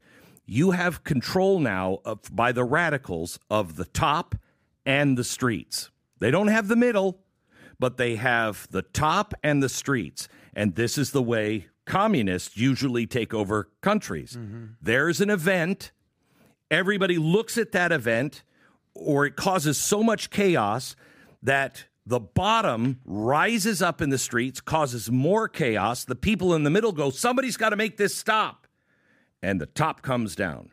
That's what they have planned. And I think we are a war, uh, a serious economic shock, um, a mass killing, a terrorist attack. That's when things will change. And I think there is the possibility, if it would be bad enough, there's a possibility that we're just told, like we were with COVID, stay at home. Yep. You're not going anywhere. Stay at home. I, I think we're on the edge of we could have a dictatorship from either direction if we're not careful. We have to know the Constitution, know our rights, be God loving, um, God fearing, humble people that when something goes wrong, we do what we used to do join hands with one another and say brother i'm here for you let's we can get through this but we're in a place to where i think really bad people um, in other countries know it and that's why they'll attack and when one of them attacks they'll all attack because we're so weak we have to be together as people to be able to survive. But I think we could be seeing a completely different country by January 1st. Yeah, I don't I don't know if I disagree, but you know, for me, earlier today I was having a conversation with a few guys that were upstairs that were visiting town. And they said, What do you think is going to happen this year? I said, It's going to be chaotic year. I've been saying 2024 is going to be the year of chaos. But also at the same time, here's what I told them I said, Every once in a while, you know, if you believe in God or if you believe in scripture, you know, hey, it's free will. You know, why did that? But it's free will. You know, the choice is on you to choose what kind of a life. Why does God allow this to happen? It's free will. You know, you get to do whatever you want to do with your life, right? Free will. No problem. But I think every once in a while, God sits there and says, okay, you guys forgot I'm around? Like, did you really think I wasn't oh, around? Oh, yeah. Okay. All right, no problem. You know, I'm going to show you the power that I have and what I'll do. Every once in a while, I will flex and show my power. I don't know why sometimes weird teams win championships. I don't know why. I don't know why, you know, Brett Favre and Adrian Peterson, one of the top five greatest running backs of all time, had three fumbles that day. I don't know how many fumbles it was. Minnesota Vikings against the New Orleans Saints. And Brett Favre, they should have won that game. They won, lost in the last position or two minutes, whatever it was. And I'm watching a game. I remember exactly. What I was at my sister's house. I'm watching. I'm like, what the hell just happened? They should have won the championship. But why did New Orleans win that year? It was the year of the hurricane, and the Saints won. Why would oh, Saints? Katrina. Really? Katrina? You gonna make them win? Yeah. Huh. Interesting. This year, all the teams LGBTQ, MLB, LGBTQ, LGBTQ. The only team that didn't cave to LGBTQ won the World Series. Seriously? The Texas Rangers? You're joking, right? No. Maybe there are certain clues in life that we have to pay attention to. I, maybe, maybe he's saying something to say, listen, if you truly claim you have faith, have faith and lead. If you truly are concerned about this, do your part. Like, you know, pray like it's up to God, but work like it's up to you. Drive like it's up to you. Defend like it's up to you. Fight like it's up to you, but then pray like it's up to me. Okay? That's the part about faith, right? I don't know why. I think the, the level of people that would have never united with each other who are from different. Sean Strickland, I watched this guy, okay? This guy's asking him a question about LGBTQ, and he says, You would want your son to be this. He says, I don't care if I don't have a grandson. He's like, You're the effing problem. Wait, a UFC fighter that grew up with a tough upbringing, that, you know, the stories about him and his father, he's making more sense than an educated guy from Canada that's mm-hmm. probably went to the right university. And, and this guy's getting more eyeballs and logic for people. no, no, I agree with this guy. There's something going on. We are finding each other. And when these guys find each other, the enemy fears mm. what is possible. And they don't like people like us waking up. That's where my faith and confidence comes from because we all have a line that if you cross, we go from being, you know, regular people to like Jordan Peterson says, monsters and certain rage oh, and certain, you know, person comes out. I think that's the level we are right now. So if they do decide to repeat themselves and play that game, I don't think this time around everyone's going to be able to tolerate I it. I think the the secret uh, here is to um, be people that understand good versus evil, understand you know live your faith, Yeah. um, and and be humble. I mean, I, I think we're just running out of opportunities to be humble. We keep. I mean, look at all the time we spent today talking just about the election the president's not going to solve this problem. He can help, but we have to solve this problem. We have given uh, we've given common sense and 5000 years of solid, you know, uh, planning and and lessons to learn on how societies work and we've just allowed elitist intellectuals to tell us what the truth is when we all know that's not right. And we continue just to take it. And we continue to then go, oh, the Fed was wrong. Oh, but wait, they're going to fix it because they have this idea now? Okay, whew, I was afraid. They can't fix it. Yeah. We are the ones. And I love that you said that because, and you nailed it, Glenn. And this goes to we were at we were at church on Sunday. We uh when you said it's us, it's no left and right, it's us against them. And I, I wrote this while we were in church, Pat. It was know where you're vulnerable. You know how they keep us all against each other, race, all Yes. this. That know where the vulnerability is. Fight with the right weapons. You know the sword of the spirit, the word of God. And the last one was get into the fight. We have to fight because they're go- they're fighting, and we have to get involved because what we're doing is in a spectator sport. I have to tell you that uh, I I am firmly convinced. I mean, I am currently working on things that I can do to keep my voice um, at least out of the digital ghetto Yeah. in the next year um, because I I am convinced these people. I mean, we're playing big big ball here. You know, this is people die in movies with this kind of stuff. They they kill them. If you have an event, people can disappear. They can easily shut you down. I, I we are looking at the loss. It has to happen. They're serious about this. It has to happen for them to win. They have to silence powerful voices that disagree with the WEF and the state. And there's several articles. Look at the one, there were two articles from NBC this week that were terrifying.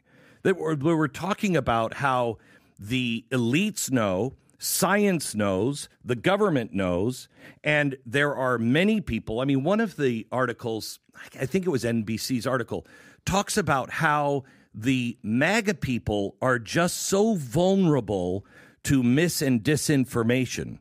And so we have to be the arbiters of truth. To hell you are, okay? Vulnerable. I know what you guys are doing. There was a story also came out today about um, the University of Rhode Island. They got into bed with the uh, with DHS.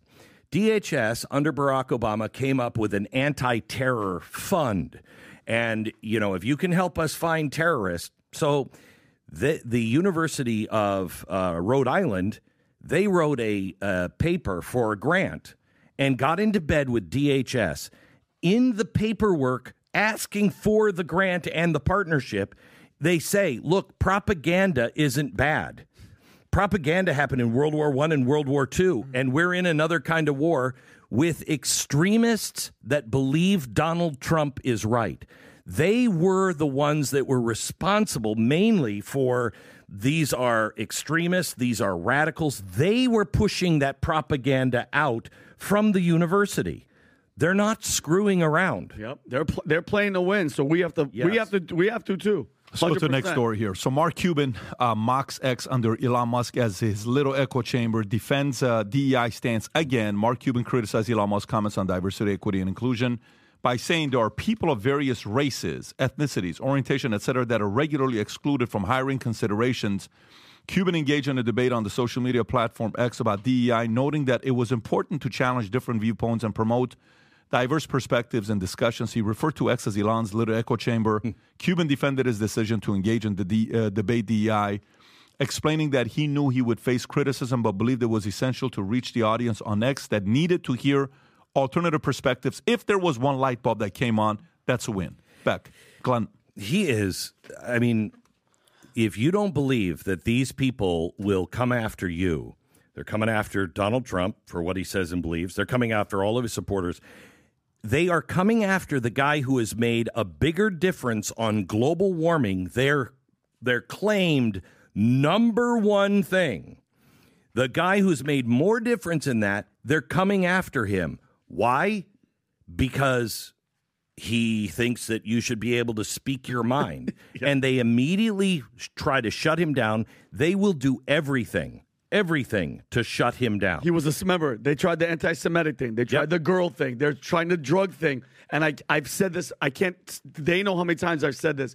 We owe that guy. He bought it and lost money just for me and you to be able to see and hear everything and make our own decision. Did you read his book? Did you I read did, the book I about did. him? I- I did. There is no way that guy is going to give up this. Never. He will die before but here's- he here's gives the in. question for you. They Right. picked the, they picked the, The wrong, wrong guy. Let me ask the question in a different way. Let me ask the question in a different way. So, uh, uh, Mark Cuban says, with that in mind, 94% of new jobs in S&P 500 going to the color sounds about what we ought to expect. It's not evidence of employees getting to especially great lengths to hire minorities or discriminating against white workers or doing anything other than fishing where the fish are. If the percentage were much lower than 90%, that we would cause for concern. The question I have for you is the following he says he believes it's uh, concerning if more than 10% of new jobs in the U.S. go to white people.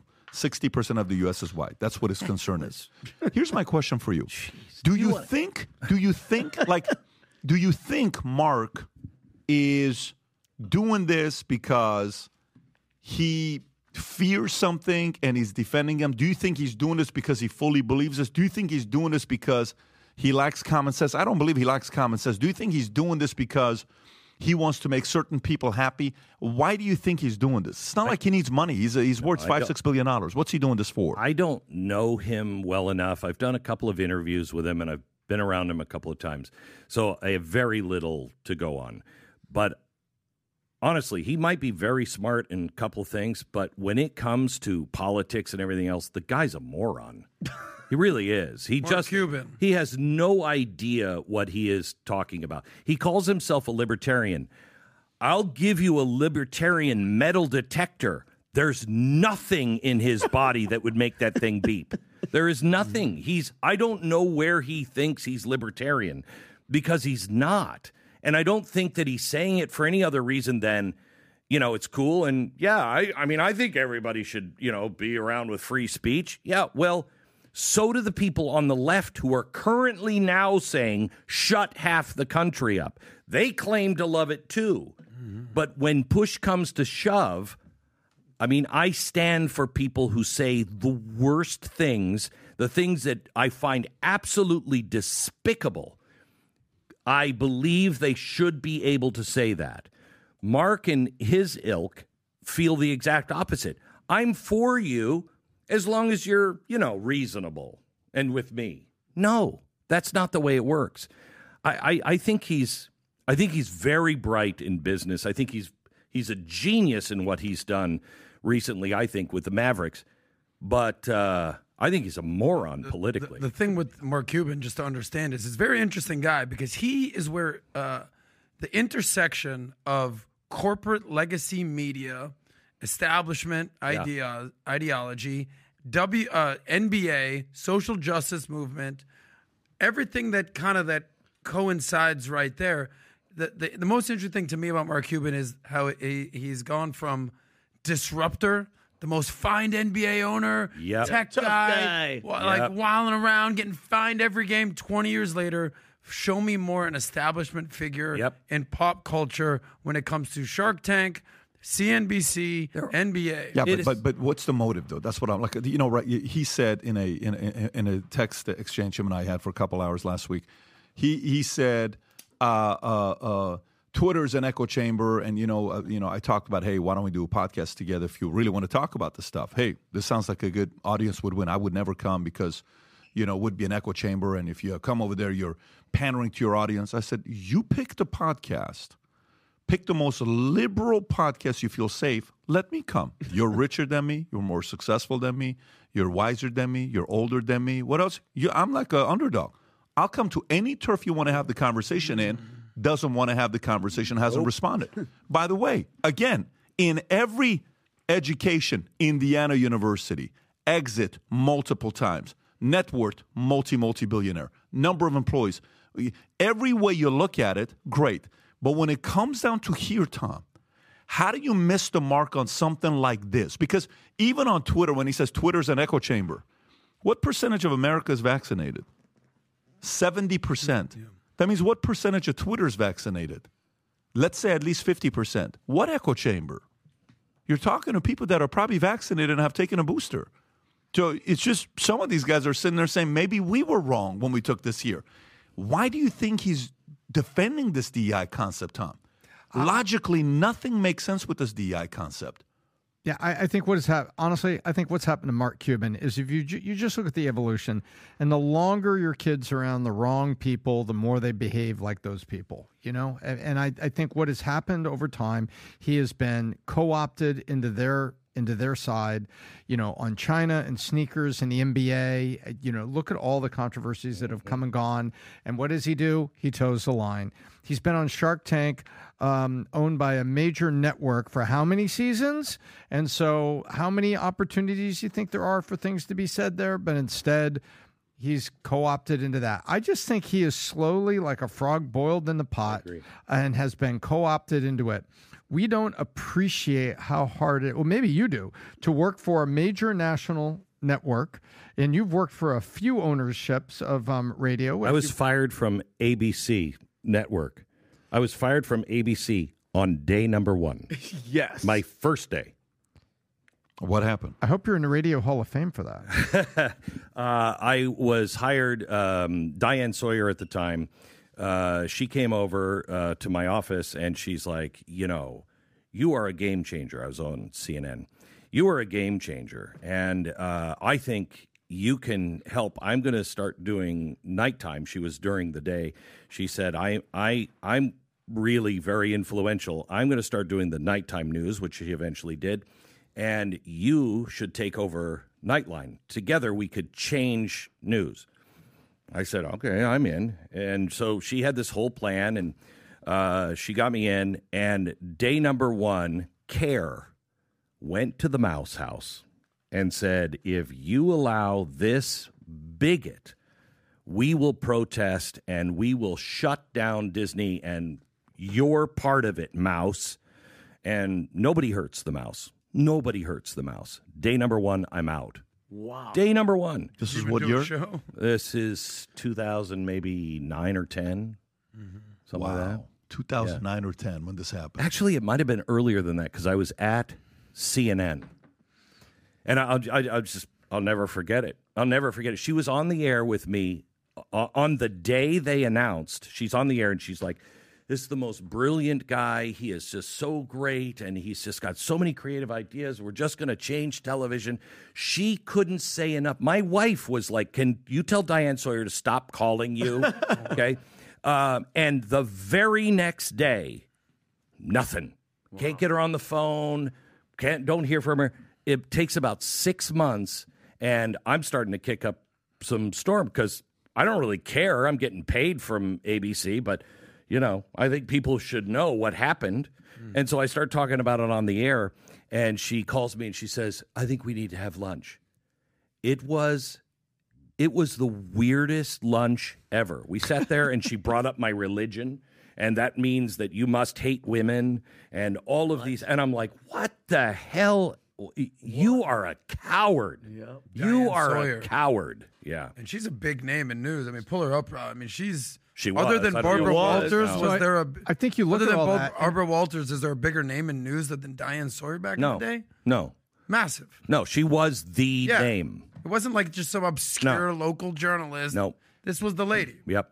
Yeah. Yeah, look, if we hop in the DeLorean and go back to the future, to the days of Rod, Rod uh, you know, of Walter Cronkite, and you can see what what happened there, and and that there was a neutrality in news. There was a genuine desire to keep the news at some level of unbiased, and it just kind of slowly, election by election, it just kind of rolled out the window. And now you're somebody like uh, you know Mark Cuban. I just think he's been boiled like a frog in the pot, and that's where it comes. And he gives you have a great example, and you know, so like I say, if you hop in a DeLorean, you drive real fast. Although you know that could be a problem too. and um, y- that's what's happened to him, and it doesn't make rational sense. And there's- but he's so in, inculcated in all of the media thing that he doesn't look like it makes rational sense. But he's been just boiled, and that's who he is. And have you ever known anybody who should know better? I mean, the Diane Sawyer story. Come on. You're smarter than this. You know what's going on. However, I'm happy. I'm fine. I don't want any trouble in my life. I'm not questioning. And I think that's where Mark Cuban is. He's nobody you know, I, I have, I have had my name called. Uh, I mean, I've just they've tried to destroy me for years, um, and that just pisses me off and makes me fight harder. Um, but I don't want that. I'd much rather be with the cool kids. I've never been with cool kids, but I find myself here, and if I wasn't driven by true belief in God and that we all are born for a reason and a time, I would have given up a long time ago. If not given up, if I just would have played when Roger Ailes talked to me um, uh, towards the end of my time at Fox, he said to me, "You know what your problem is?" And I said, "No, what?" And he said, "You won't play the game." Hmm. And I said, "Because some of us don't believe it is a game. We actually believe what we say." Wow. Wow. That's powerful. Respect. And and and Rogers had a lot of good com- I hear a lot of Rogers stories from people that he helped develop and talent and all this stuff and everybody has a different was story they tell. amazing. Yeah, that's what everybody says. Let's go to Bob Iger since you brought up Disney. Bob Iger's pay doubled in 2023 as Disney laid off 7,000 employees, released box office bombs back to back to back. Bob Iger saw his compensation more than double last year uh, uh, as the once great studio continues to struggle financially and creatively. Bob Iger earned $31.6 million in total comp for the fiscal year that ended in September, up from 15 million in 2022. His 2023 pay included a salary uh, of $865,000, stock awards of $16.1 million, and $10 million in stock options awards, $2.1 million in performance based uh, compensation, $2.48 million in other pay. Iger's pay increase came as Disney experienced another bad year. Company laid off 7,000 employees worldwide and is planning an additional $2 billion in cuts. Disney streaming services have lost billions of dollars as the company splurges on content that is having a difficult time connecting with the audience. Tom, Difficult. you hear a story like this. Very How do you process this, Tom? I process it this way. First of all, there's not this is this is a inflammatory headline story. Oh, you can't believe it. You can't believe it. The only thing that we have to remember on this is Bob Iger was desperately sought to come back and this is an employment contract that has these things in it on how they're going to pay him. What part of it was performance based of the 31.6? 2.1 million? That's a lot of money, but 2.1 million is performance based. I'd be willing to bet that everything that we've seen here, we know the base salary is in there, and we know where the stock awards are. So basically, this was, I think, in the contract that he signed when they said, "Bob, please come back. We need you for 36 months." Yeah, man." so it's not based on what he did this year, is it just the comp said you're second, you're going to make X, Y, Z amount of money? That's exactly right. 2.1 in performance based compensation. How do we know that wasn't supposed to be 20.1? And that the reason Right. it's only 2.1 is because there was the bombs and the problems. See that rat, that rat that's dead? That's his. That's that's Disney right there. That's a analogy of what Yeah. Disney is. The right mouse there. is dead. But oh, isn't it? What Isn't a- a mouse is dead? What a crazy. Yeah. that- that's that there. But but you know what I, I love about that that entire story. How much money did Disney lose? Then last what did it say? Two hundred. How much? Because what they're having a problem with their content because the people that you're talking about us this us against them.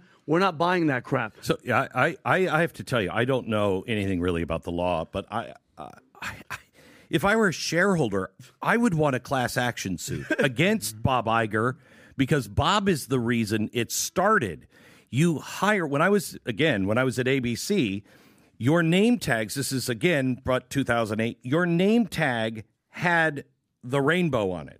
Okay, Everybody's? everybody's okay? Had a rainbow on it.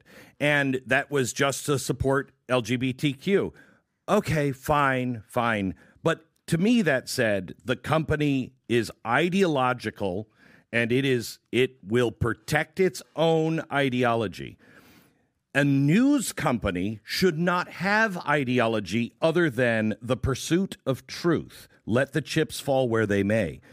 Disney you know, it's very hard to, you know, run a creative company and not have people that live different lifestyles. That's fine. Mm-hmm. But you cannot build your company and have the people that have a different lifestyle than your audience telling I've we're going to tell our story. No, you are here to tell the story that our audiences want to hear the number one that was the number one brand maybe of all time. And their brand was will your children are safe with us. Yes. and they flushed that down the toilet without any regard for the fact that it took them almost a hundred years to build that brand.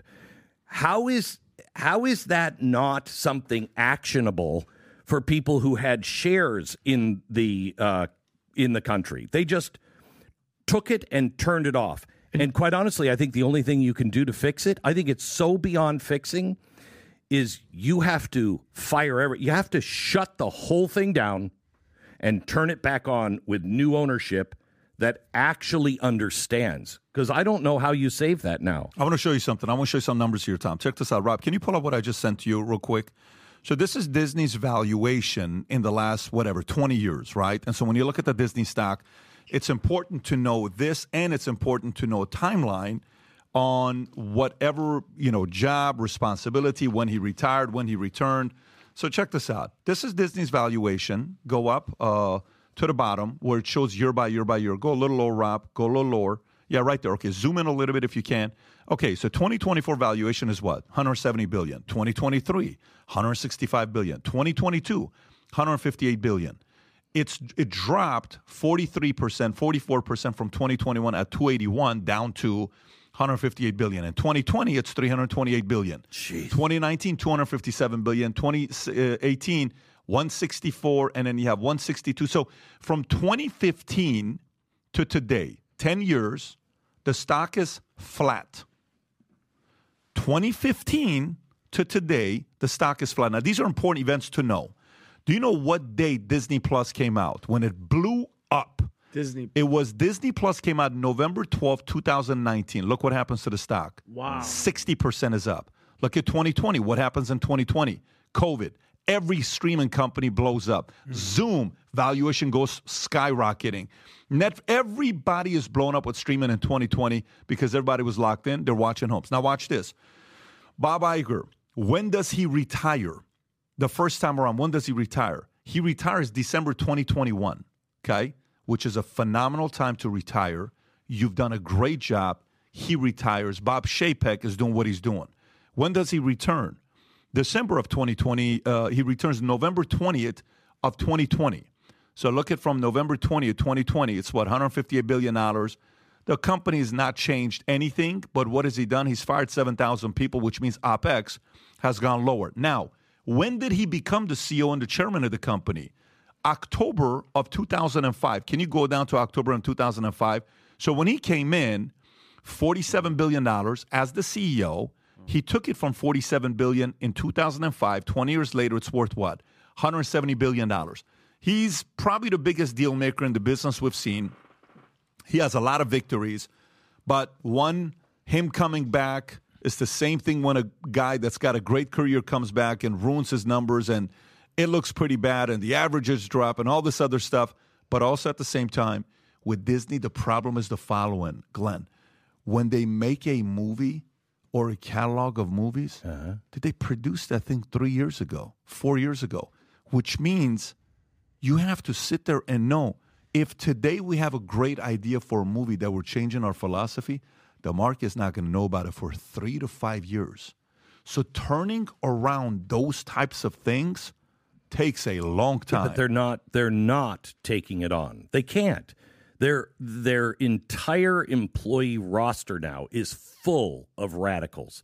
You can't just say, "Oh, you know, I know you said we're going to change your kids." Yeah. Uh, but we don't want you to do that. You're still staying in your office, and you can keep your team. How many of But those we're gonna- 7,000 people getting fired do you think are on the left?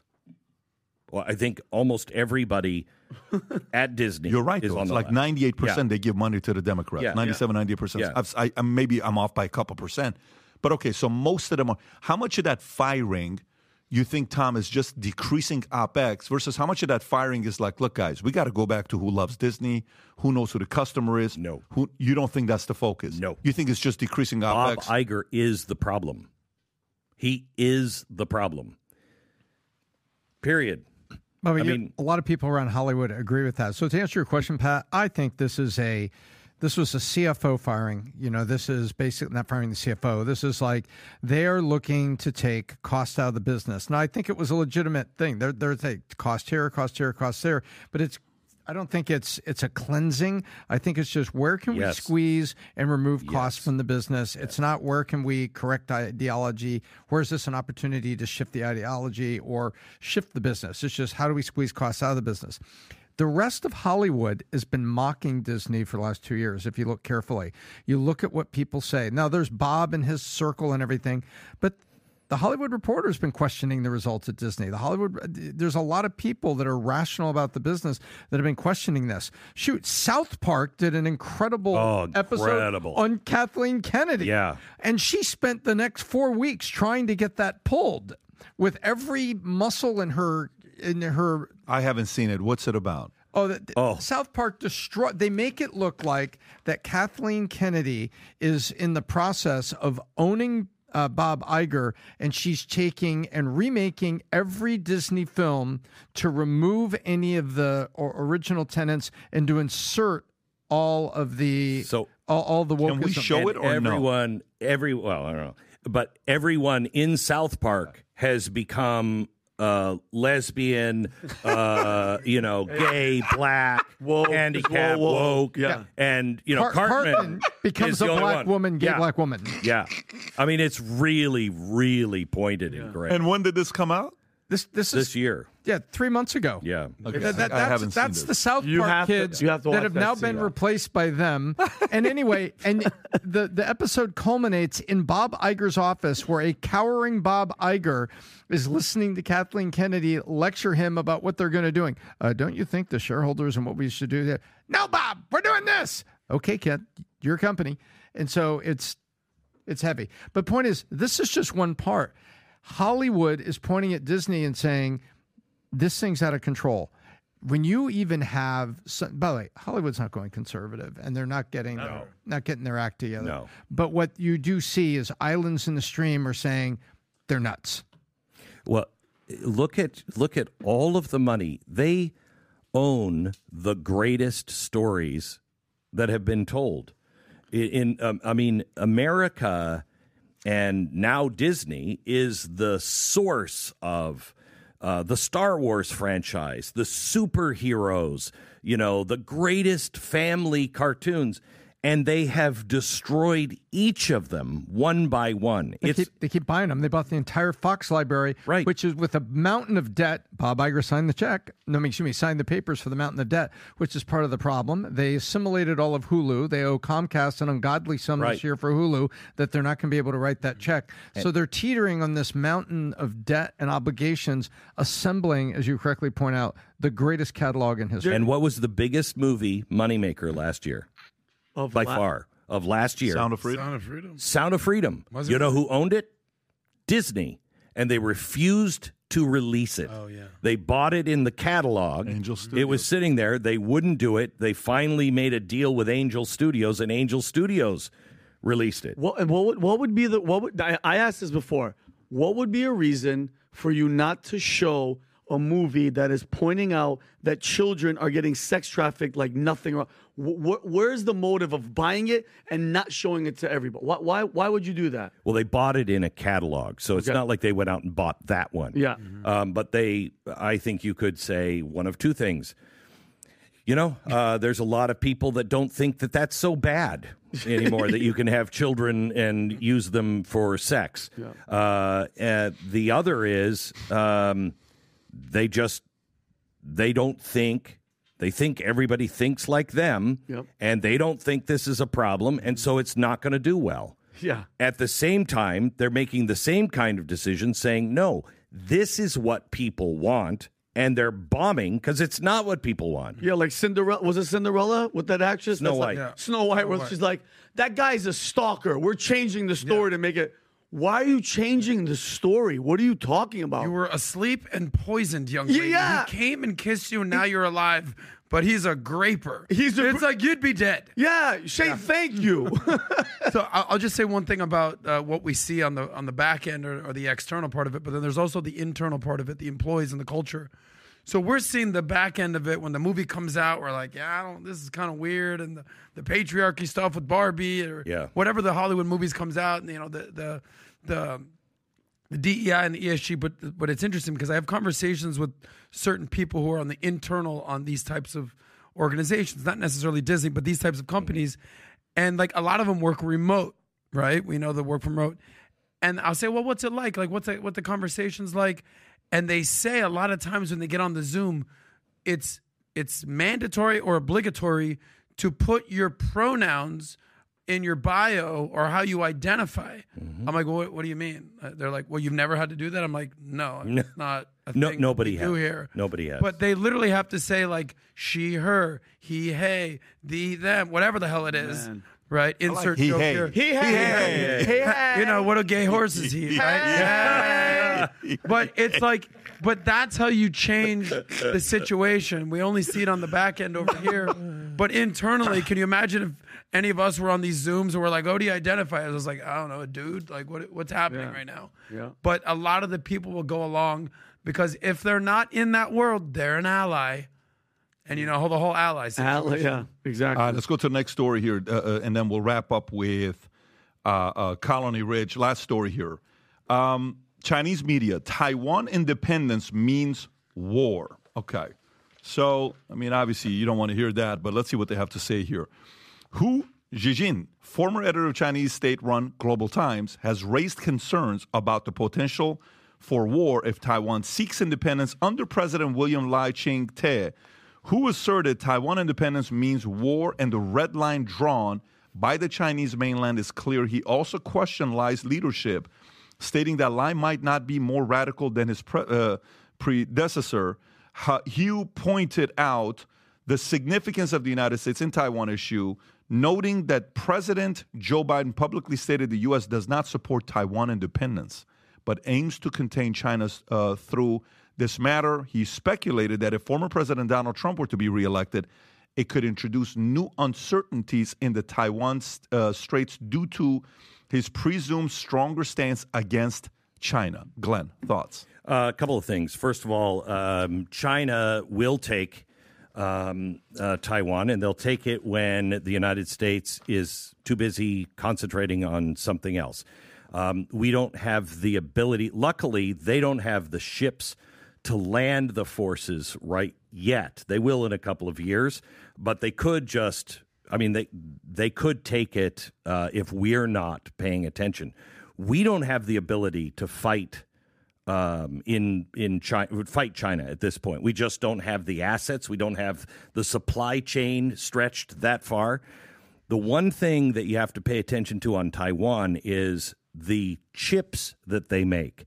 These are the highest end chips. These are the ones for the supercomputers. They have the ability in Taiwan to make chips that nobody else makes. If China gets those chip factories, we lose. The whole world loses to China. And everybody knows that, especially China. I've talked to people who, um, you know, have experience at the NSA and uh, Department of Defense who have been in conversations about China. And um, it blew my mind when they said this. Their best hope is that if China starts to invade or take Taiwan, that we will blow up all of the chip plants. oh wow. Okay? That's like seriously discussed. Maybe we should just blow all the chip plants up so they can't have it either. How much is that as a threat and just kind of like talking shit, just saying, "Let me, I'm gonna kick your ass." You think it's like, kind of like that because Have you? But have you read that? Have you heard that anywhere? No? I mean I read that. I remember when that story came out. But you know what would happen if they did that? The the supply of the semiconductor chips that we need, that the world relies on, with you know uh, Taiwan, price of used cars would go to the roof. Price of Oh, new every- cars, everything would go to the roof because Everything. God knows how many. Each car that you buy has anywhere between fifteen hundred to three thousand chips. A lot of those chips, depending on the quality. So I don't know if they're talking smack But- or if but they're being real about Do it. you not think that there are? I mean, I think these are these are early 20th century progressives. Many of them, they are anti-human. Yeah. They are anti-modernity. I- don't think that there's a problem with some. There's some really scary people that would really mean okay. So yeah, all right. So millions would die, but this goal would be accomplished. But yes, we'll starve people on this, but we won't be eating meat and it'll be good for the planet. I, I think these people are so anti human that those kinds of things, you know, the reason why we, we lasted the Cold War is because of the movie The Day After. Ronald Reagan watched it. ABC gave him a videotape of it. He watched it in the Oval Office. Gorbachev watched it, and they both changed. In Reagan's diary, he said, Dear Lord, we cannot let this happen. So you had two reasonable people who said, No matter what, too many people will die. We cannot do that. We're coming to a place to where some of the people who have power they don't think that way. What we think is unthinkable, they do because it would be good for the planet. It would be good. We are expendable. We're sheep. Do you think China is China first? Uh, How do you think Xi looks at World Economic Forum as a useful idiot? Oh yeah. Okay, so China looks at uh, you know World Economic. We're going to use these guys. We're going to buy them out and give them some favors, and they're going to do whatever we want them to do. That's how they view them. Okay, do you think China, uh, uh, Xi, is excited about a Trump candidacy, or he would much rather prefer it be a Newsom or a Michelle or somebody on the left, or or, or a Biden? Well, definitely a Biden because he's bought and paid for. So yeah, Biden would be his choice. Why do you think he? Why do you think China, if Biden, under Biden, you know, let's just say, you know, Putin took advantage of it, went after Ukraine, and you know, NATO is saying we may have a war for 20 years or whatever they're talking about here, or hey, you know, Hamas attacks Israel. All right, so that took place, and then there's that war going on, which has been so divisive worldwide. Afghanistan, we leave. You know, God knows how much weapons we left behind. Uh, and the Air Force base that China now has. Yes, and why do you think if China is so bad and evil, which I believe they are, Yeah. why do you think they haven't yet They play- attacked and done anything to Taiwan? What are they waiting for? They're playing the long game. They they can they don't have the ships to do it. I don't think I, I don't think that China wants to have a war. China would rather just take it. And they're such long term thinkers that okay, wait five years. The United States is falling apart. They're not going to be able to do it. We'll have everything we need to be able to do it. Maybe in five years. I mean, look at Hong Kong. Yeah. Look at Hong Kong. They didn't do anything until we were distracted, and then all those people went away. Yeah, nobody even talks about Hong Kong at this point. Right. And if you would have, if they would have acted when everybody were like, well, they're not, they're backing down, they would have had the whole world in their face. They win. Different thoughts. Do you have a different view than what Glenn said? Not really, um, except one thing that I'll add to it, and he didn't bring up the word, but I, I think he's probably going to perk up when I say it, is sometimes they look really, really crazy, and then they understand some of these outcomes, but you have to remember there is a huge plank in their in their platform, is the WEF and the global thinkers, about depopulation being good. So right? So if there is calamity and everything that takes out 2 billion people over a span of six Fine. years, that's okay because it's actually healing to the earth because we're stressing the earth. We don't need this many people and, and all like that. Now, military strategy would say that the best day to go after Taiwan is August 21st of this year. If that's the last day of the Democratic uh, convention in Chicago, if Biden is the candidate because they're like, okay, it's still Biden. We got to do it now because if Trump wins, we can't do it. Yep. it. You know, because Trump's going to expand the base there and say, I dare you. It's very simple. All we have to do is expand the military presence in Taiwan we already have and say, I frickin' dare you. Right? That's it. They It's- won't it's very, make very that simple. move with Trump. But Yeah, to, course Glenn, to Glenn's point, uh, Rob, the chart, this is exactly what you were referencing. The blue is Taiwan's market share of the world high end chips. Jeez, look at that. It would be a A terrible disaster. No, no. That's why. By the way, this they- is from CNBC. This isn't from this some was four years ago. Wait, right? and you and you want to you you want to understand uh, national interests. Is it in our national interests? That's pretty clear. Oh, it's it's hundred percent national interest and international interest Yes. and China's interest and a lot of people's interest. Yep. This is this this'll uh, you know I remember when uh, uh, during COVID used cars were selling for more than new cars. You're like, wait a minute, what's going on? Remember, you couldn't find a watch, you couldn't find anything. F- uh, Ford couldn't ship F one fifty Nothing. pickups. They had a uh, My car was worth twenty thousand dollars. The Ford F one fifty, twenty thousand dollars more a year and a half, a year after I bought it. I'm like, what do you mean by this? He says, like, we'll pay you 20 more. People are paying a premium for it. I'm like, you're kidding me? No. So it was it was a very weird time at that time. But I want to go to the last story here before wrap up. Is the truth about Colony Ridge, Colony Ridge, Texas? Now, uh, Glenn, before we get into it, do you want to set it up before we play the trailer here for this documentary? So there was there are two stories that came out. One was from the Daily Wire, uh, and one was from the New York Post. And uh, they say that this was run by the drug cartels.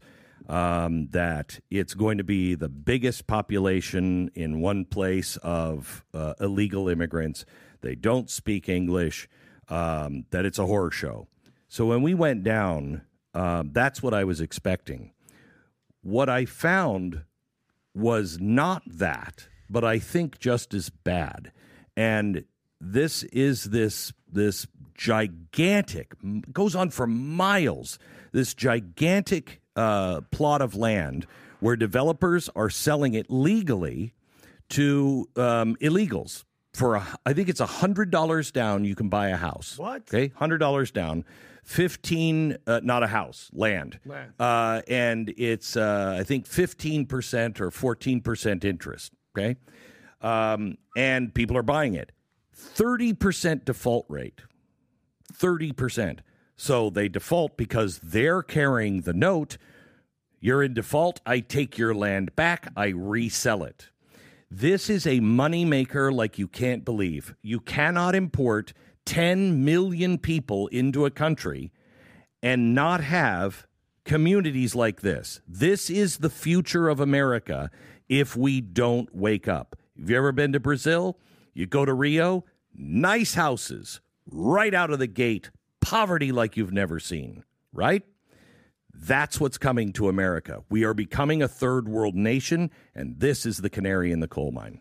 Rob, if you got the clip to play it, uh, there you go. If you want to make it bigger and let, let uh, I think that's a commercial. Not that Yeah, guy. let's He's going to talk guy. about your poop. Yeah, I, I About your poop. This guy. go ahead. That's what he does. Go ahead, Rob. Really? Okay. Go for it. time Joe Biden's out of office, there will be about 10 million new people in here. If you have 10 million people coming in, where are they living? Look at the size of this. The fastest growing development in Texas is just a 30 minute drive from Houston. Any idea of how many are illegal? The majority. The majority. The majority. I'm like Sears and Roebuck. I have a product, I created it, I sell it. Does it bother you at all, just culturally, mm-hmm. in America, to have 150,000 people that are speaking another language? Own something of your own, own your own home. That's what we're trying to create for people here. If it's the American dream, why don't you advertise in English?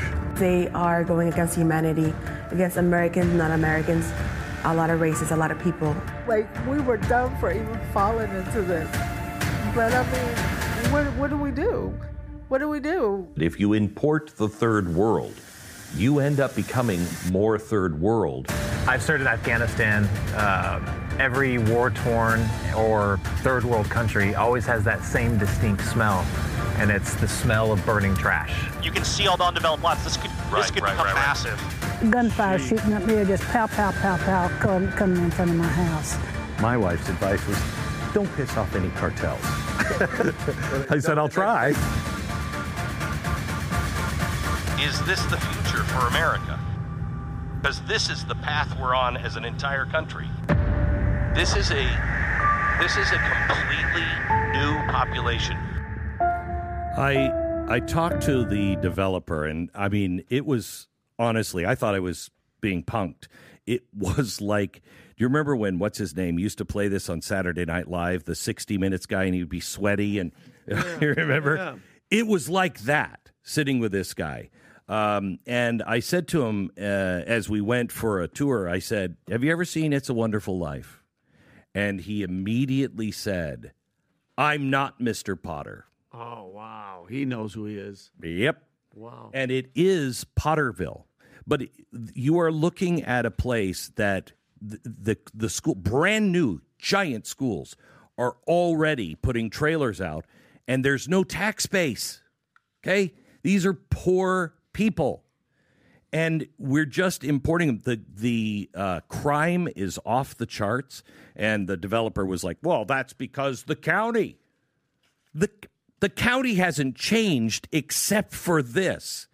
Um, and the most disturbing thing is our Republican governor uh, took 1.5 million dollars from the developer's brother uh, in can- campaign contributions. We called him. We wrote to him, snail mail even, just in case they. To who, Governor Abbott? Governor Abbott. No response. I, I can usually get a call back from somebody. No response. Wow. And we tried for probably five weeks to get. I'll fly to you. I'll do it at any hour, any time, any place. I just have a few questions. When I asked the developer, I said, uh, I said, what are the what do people you know, why would you why would you spend 1.4 million dollars to the governor? He's like, "Well, you know, we really think he's great." And I said, "So do I, but I haven't given him 1.4. Mm-hmm. What are you getting for that 1.4?" Mm-hmm. And he said, "You don't get things from politicians like that." And I just looked at him and he went, "Okay, all right. Okay." Yeah. I mean, but he didn't tell you. No, he didn't tell me. So but what it- do you think he's getting? If he, if he were to get anything, what would he get from a Governor Abbott? Uh, he's getting, I think, um, call off the dogs. I don't think he's doing anything illegal, okay? But he's doing a lot of immoral stuff, really bad. He's he's really, really, I think, a really bad uh, kind of businessman. Um, but I don't think he's doing anything illegal.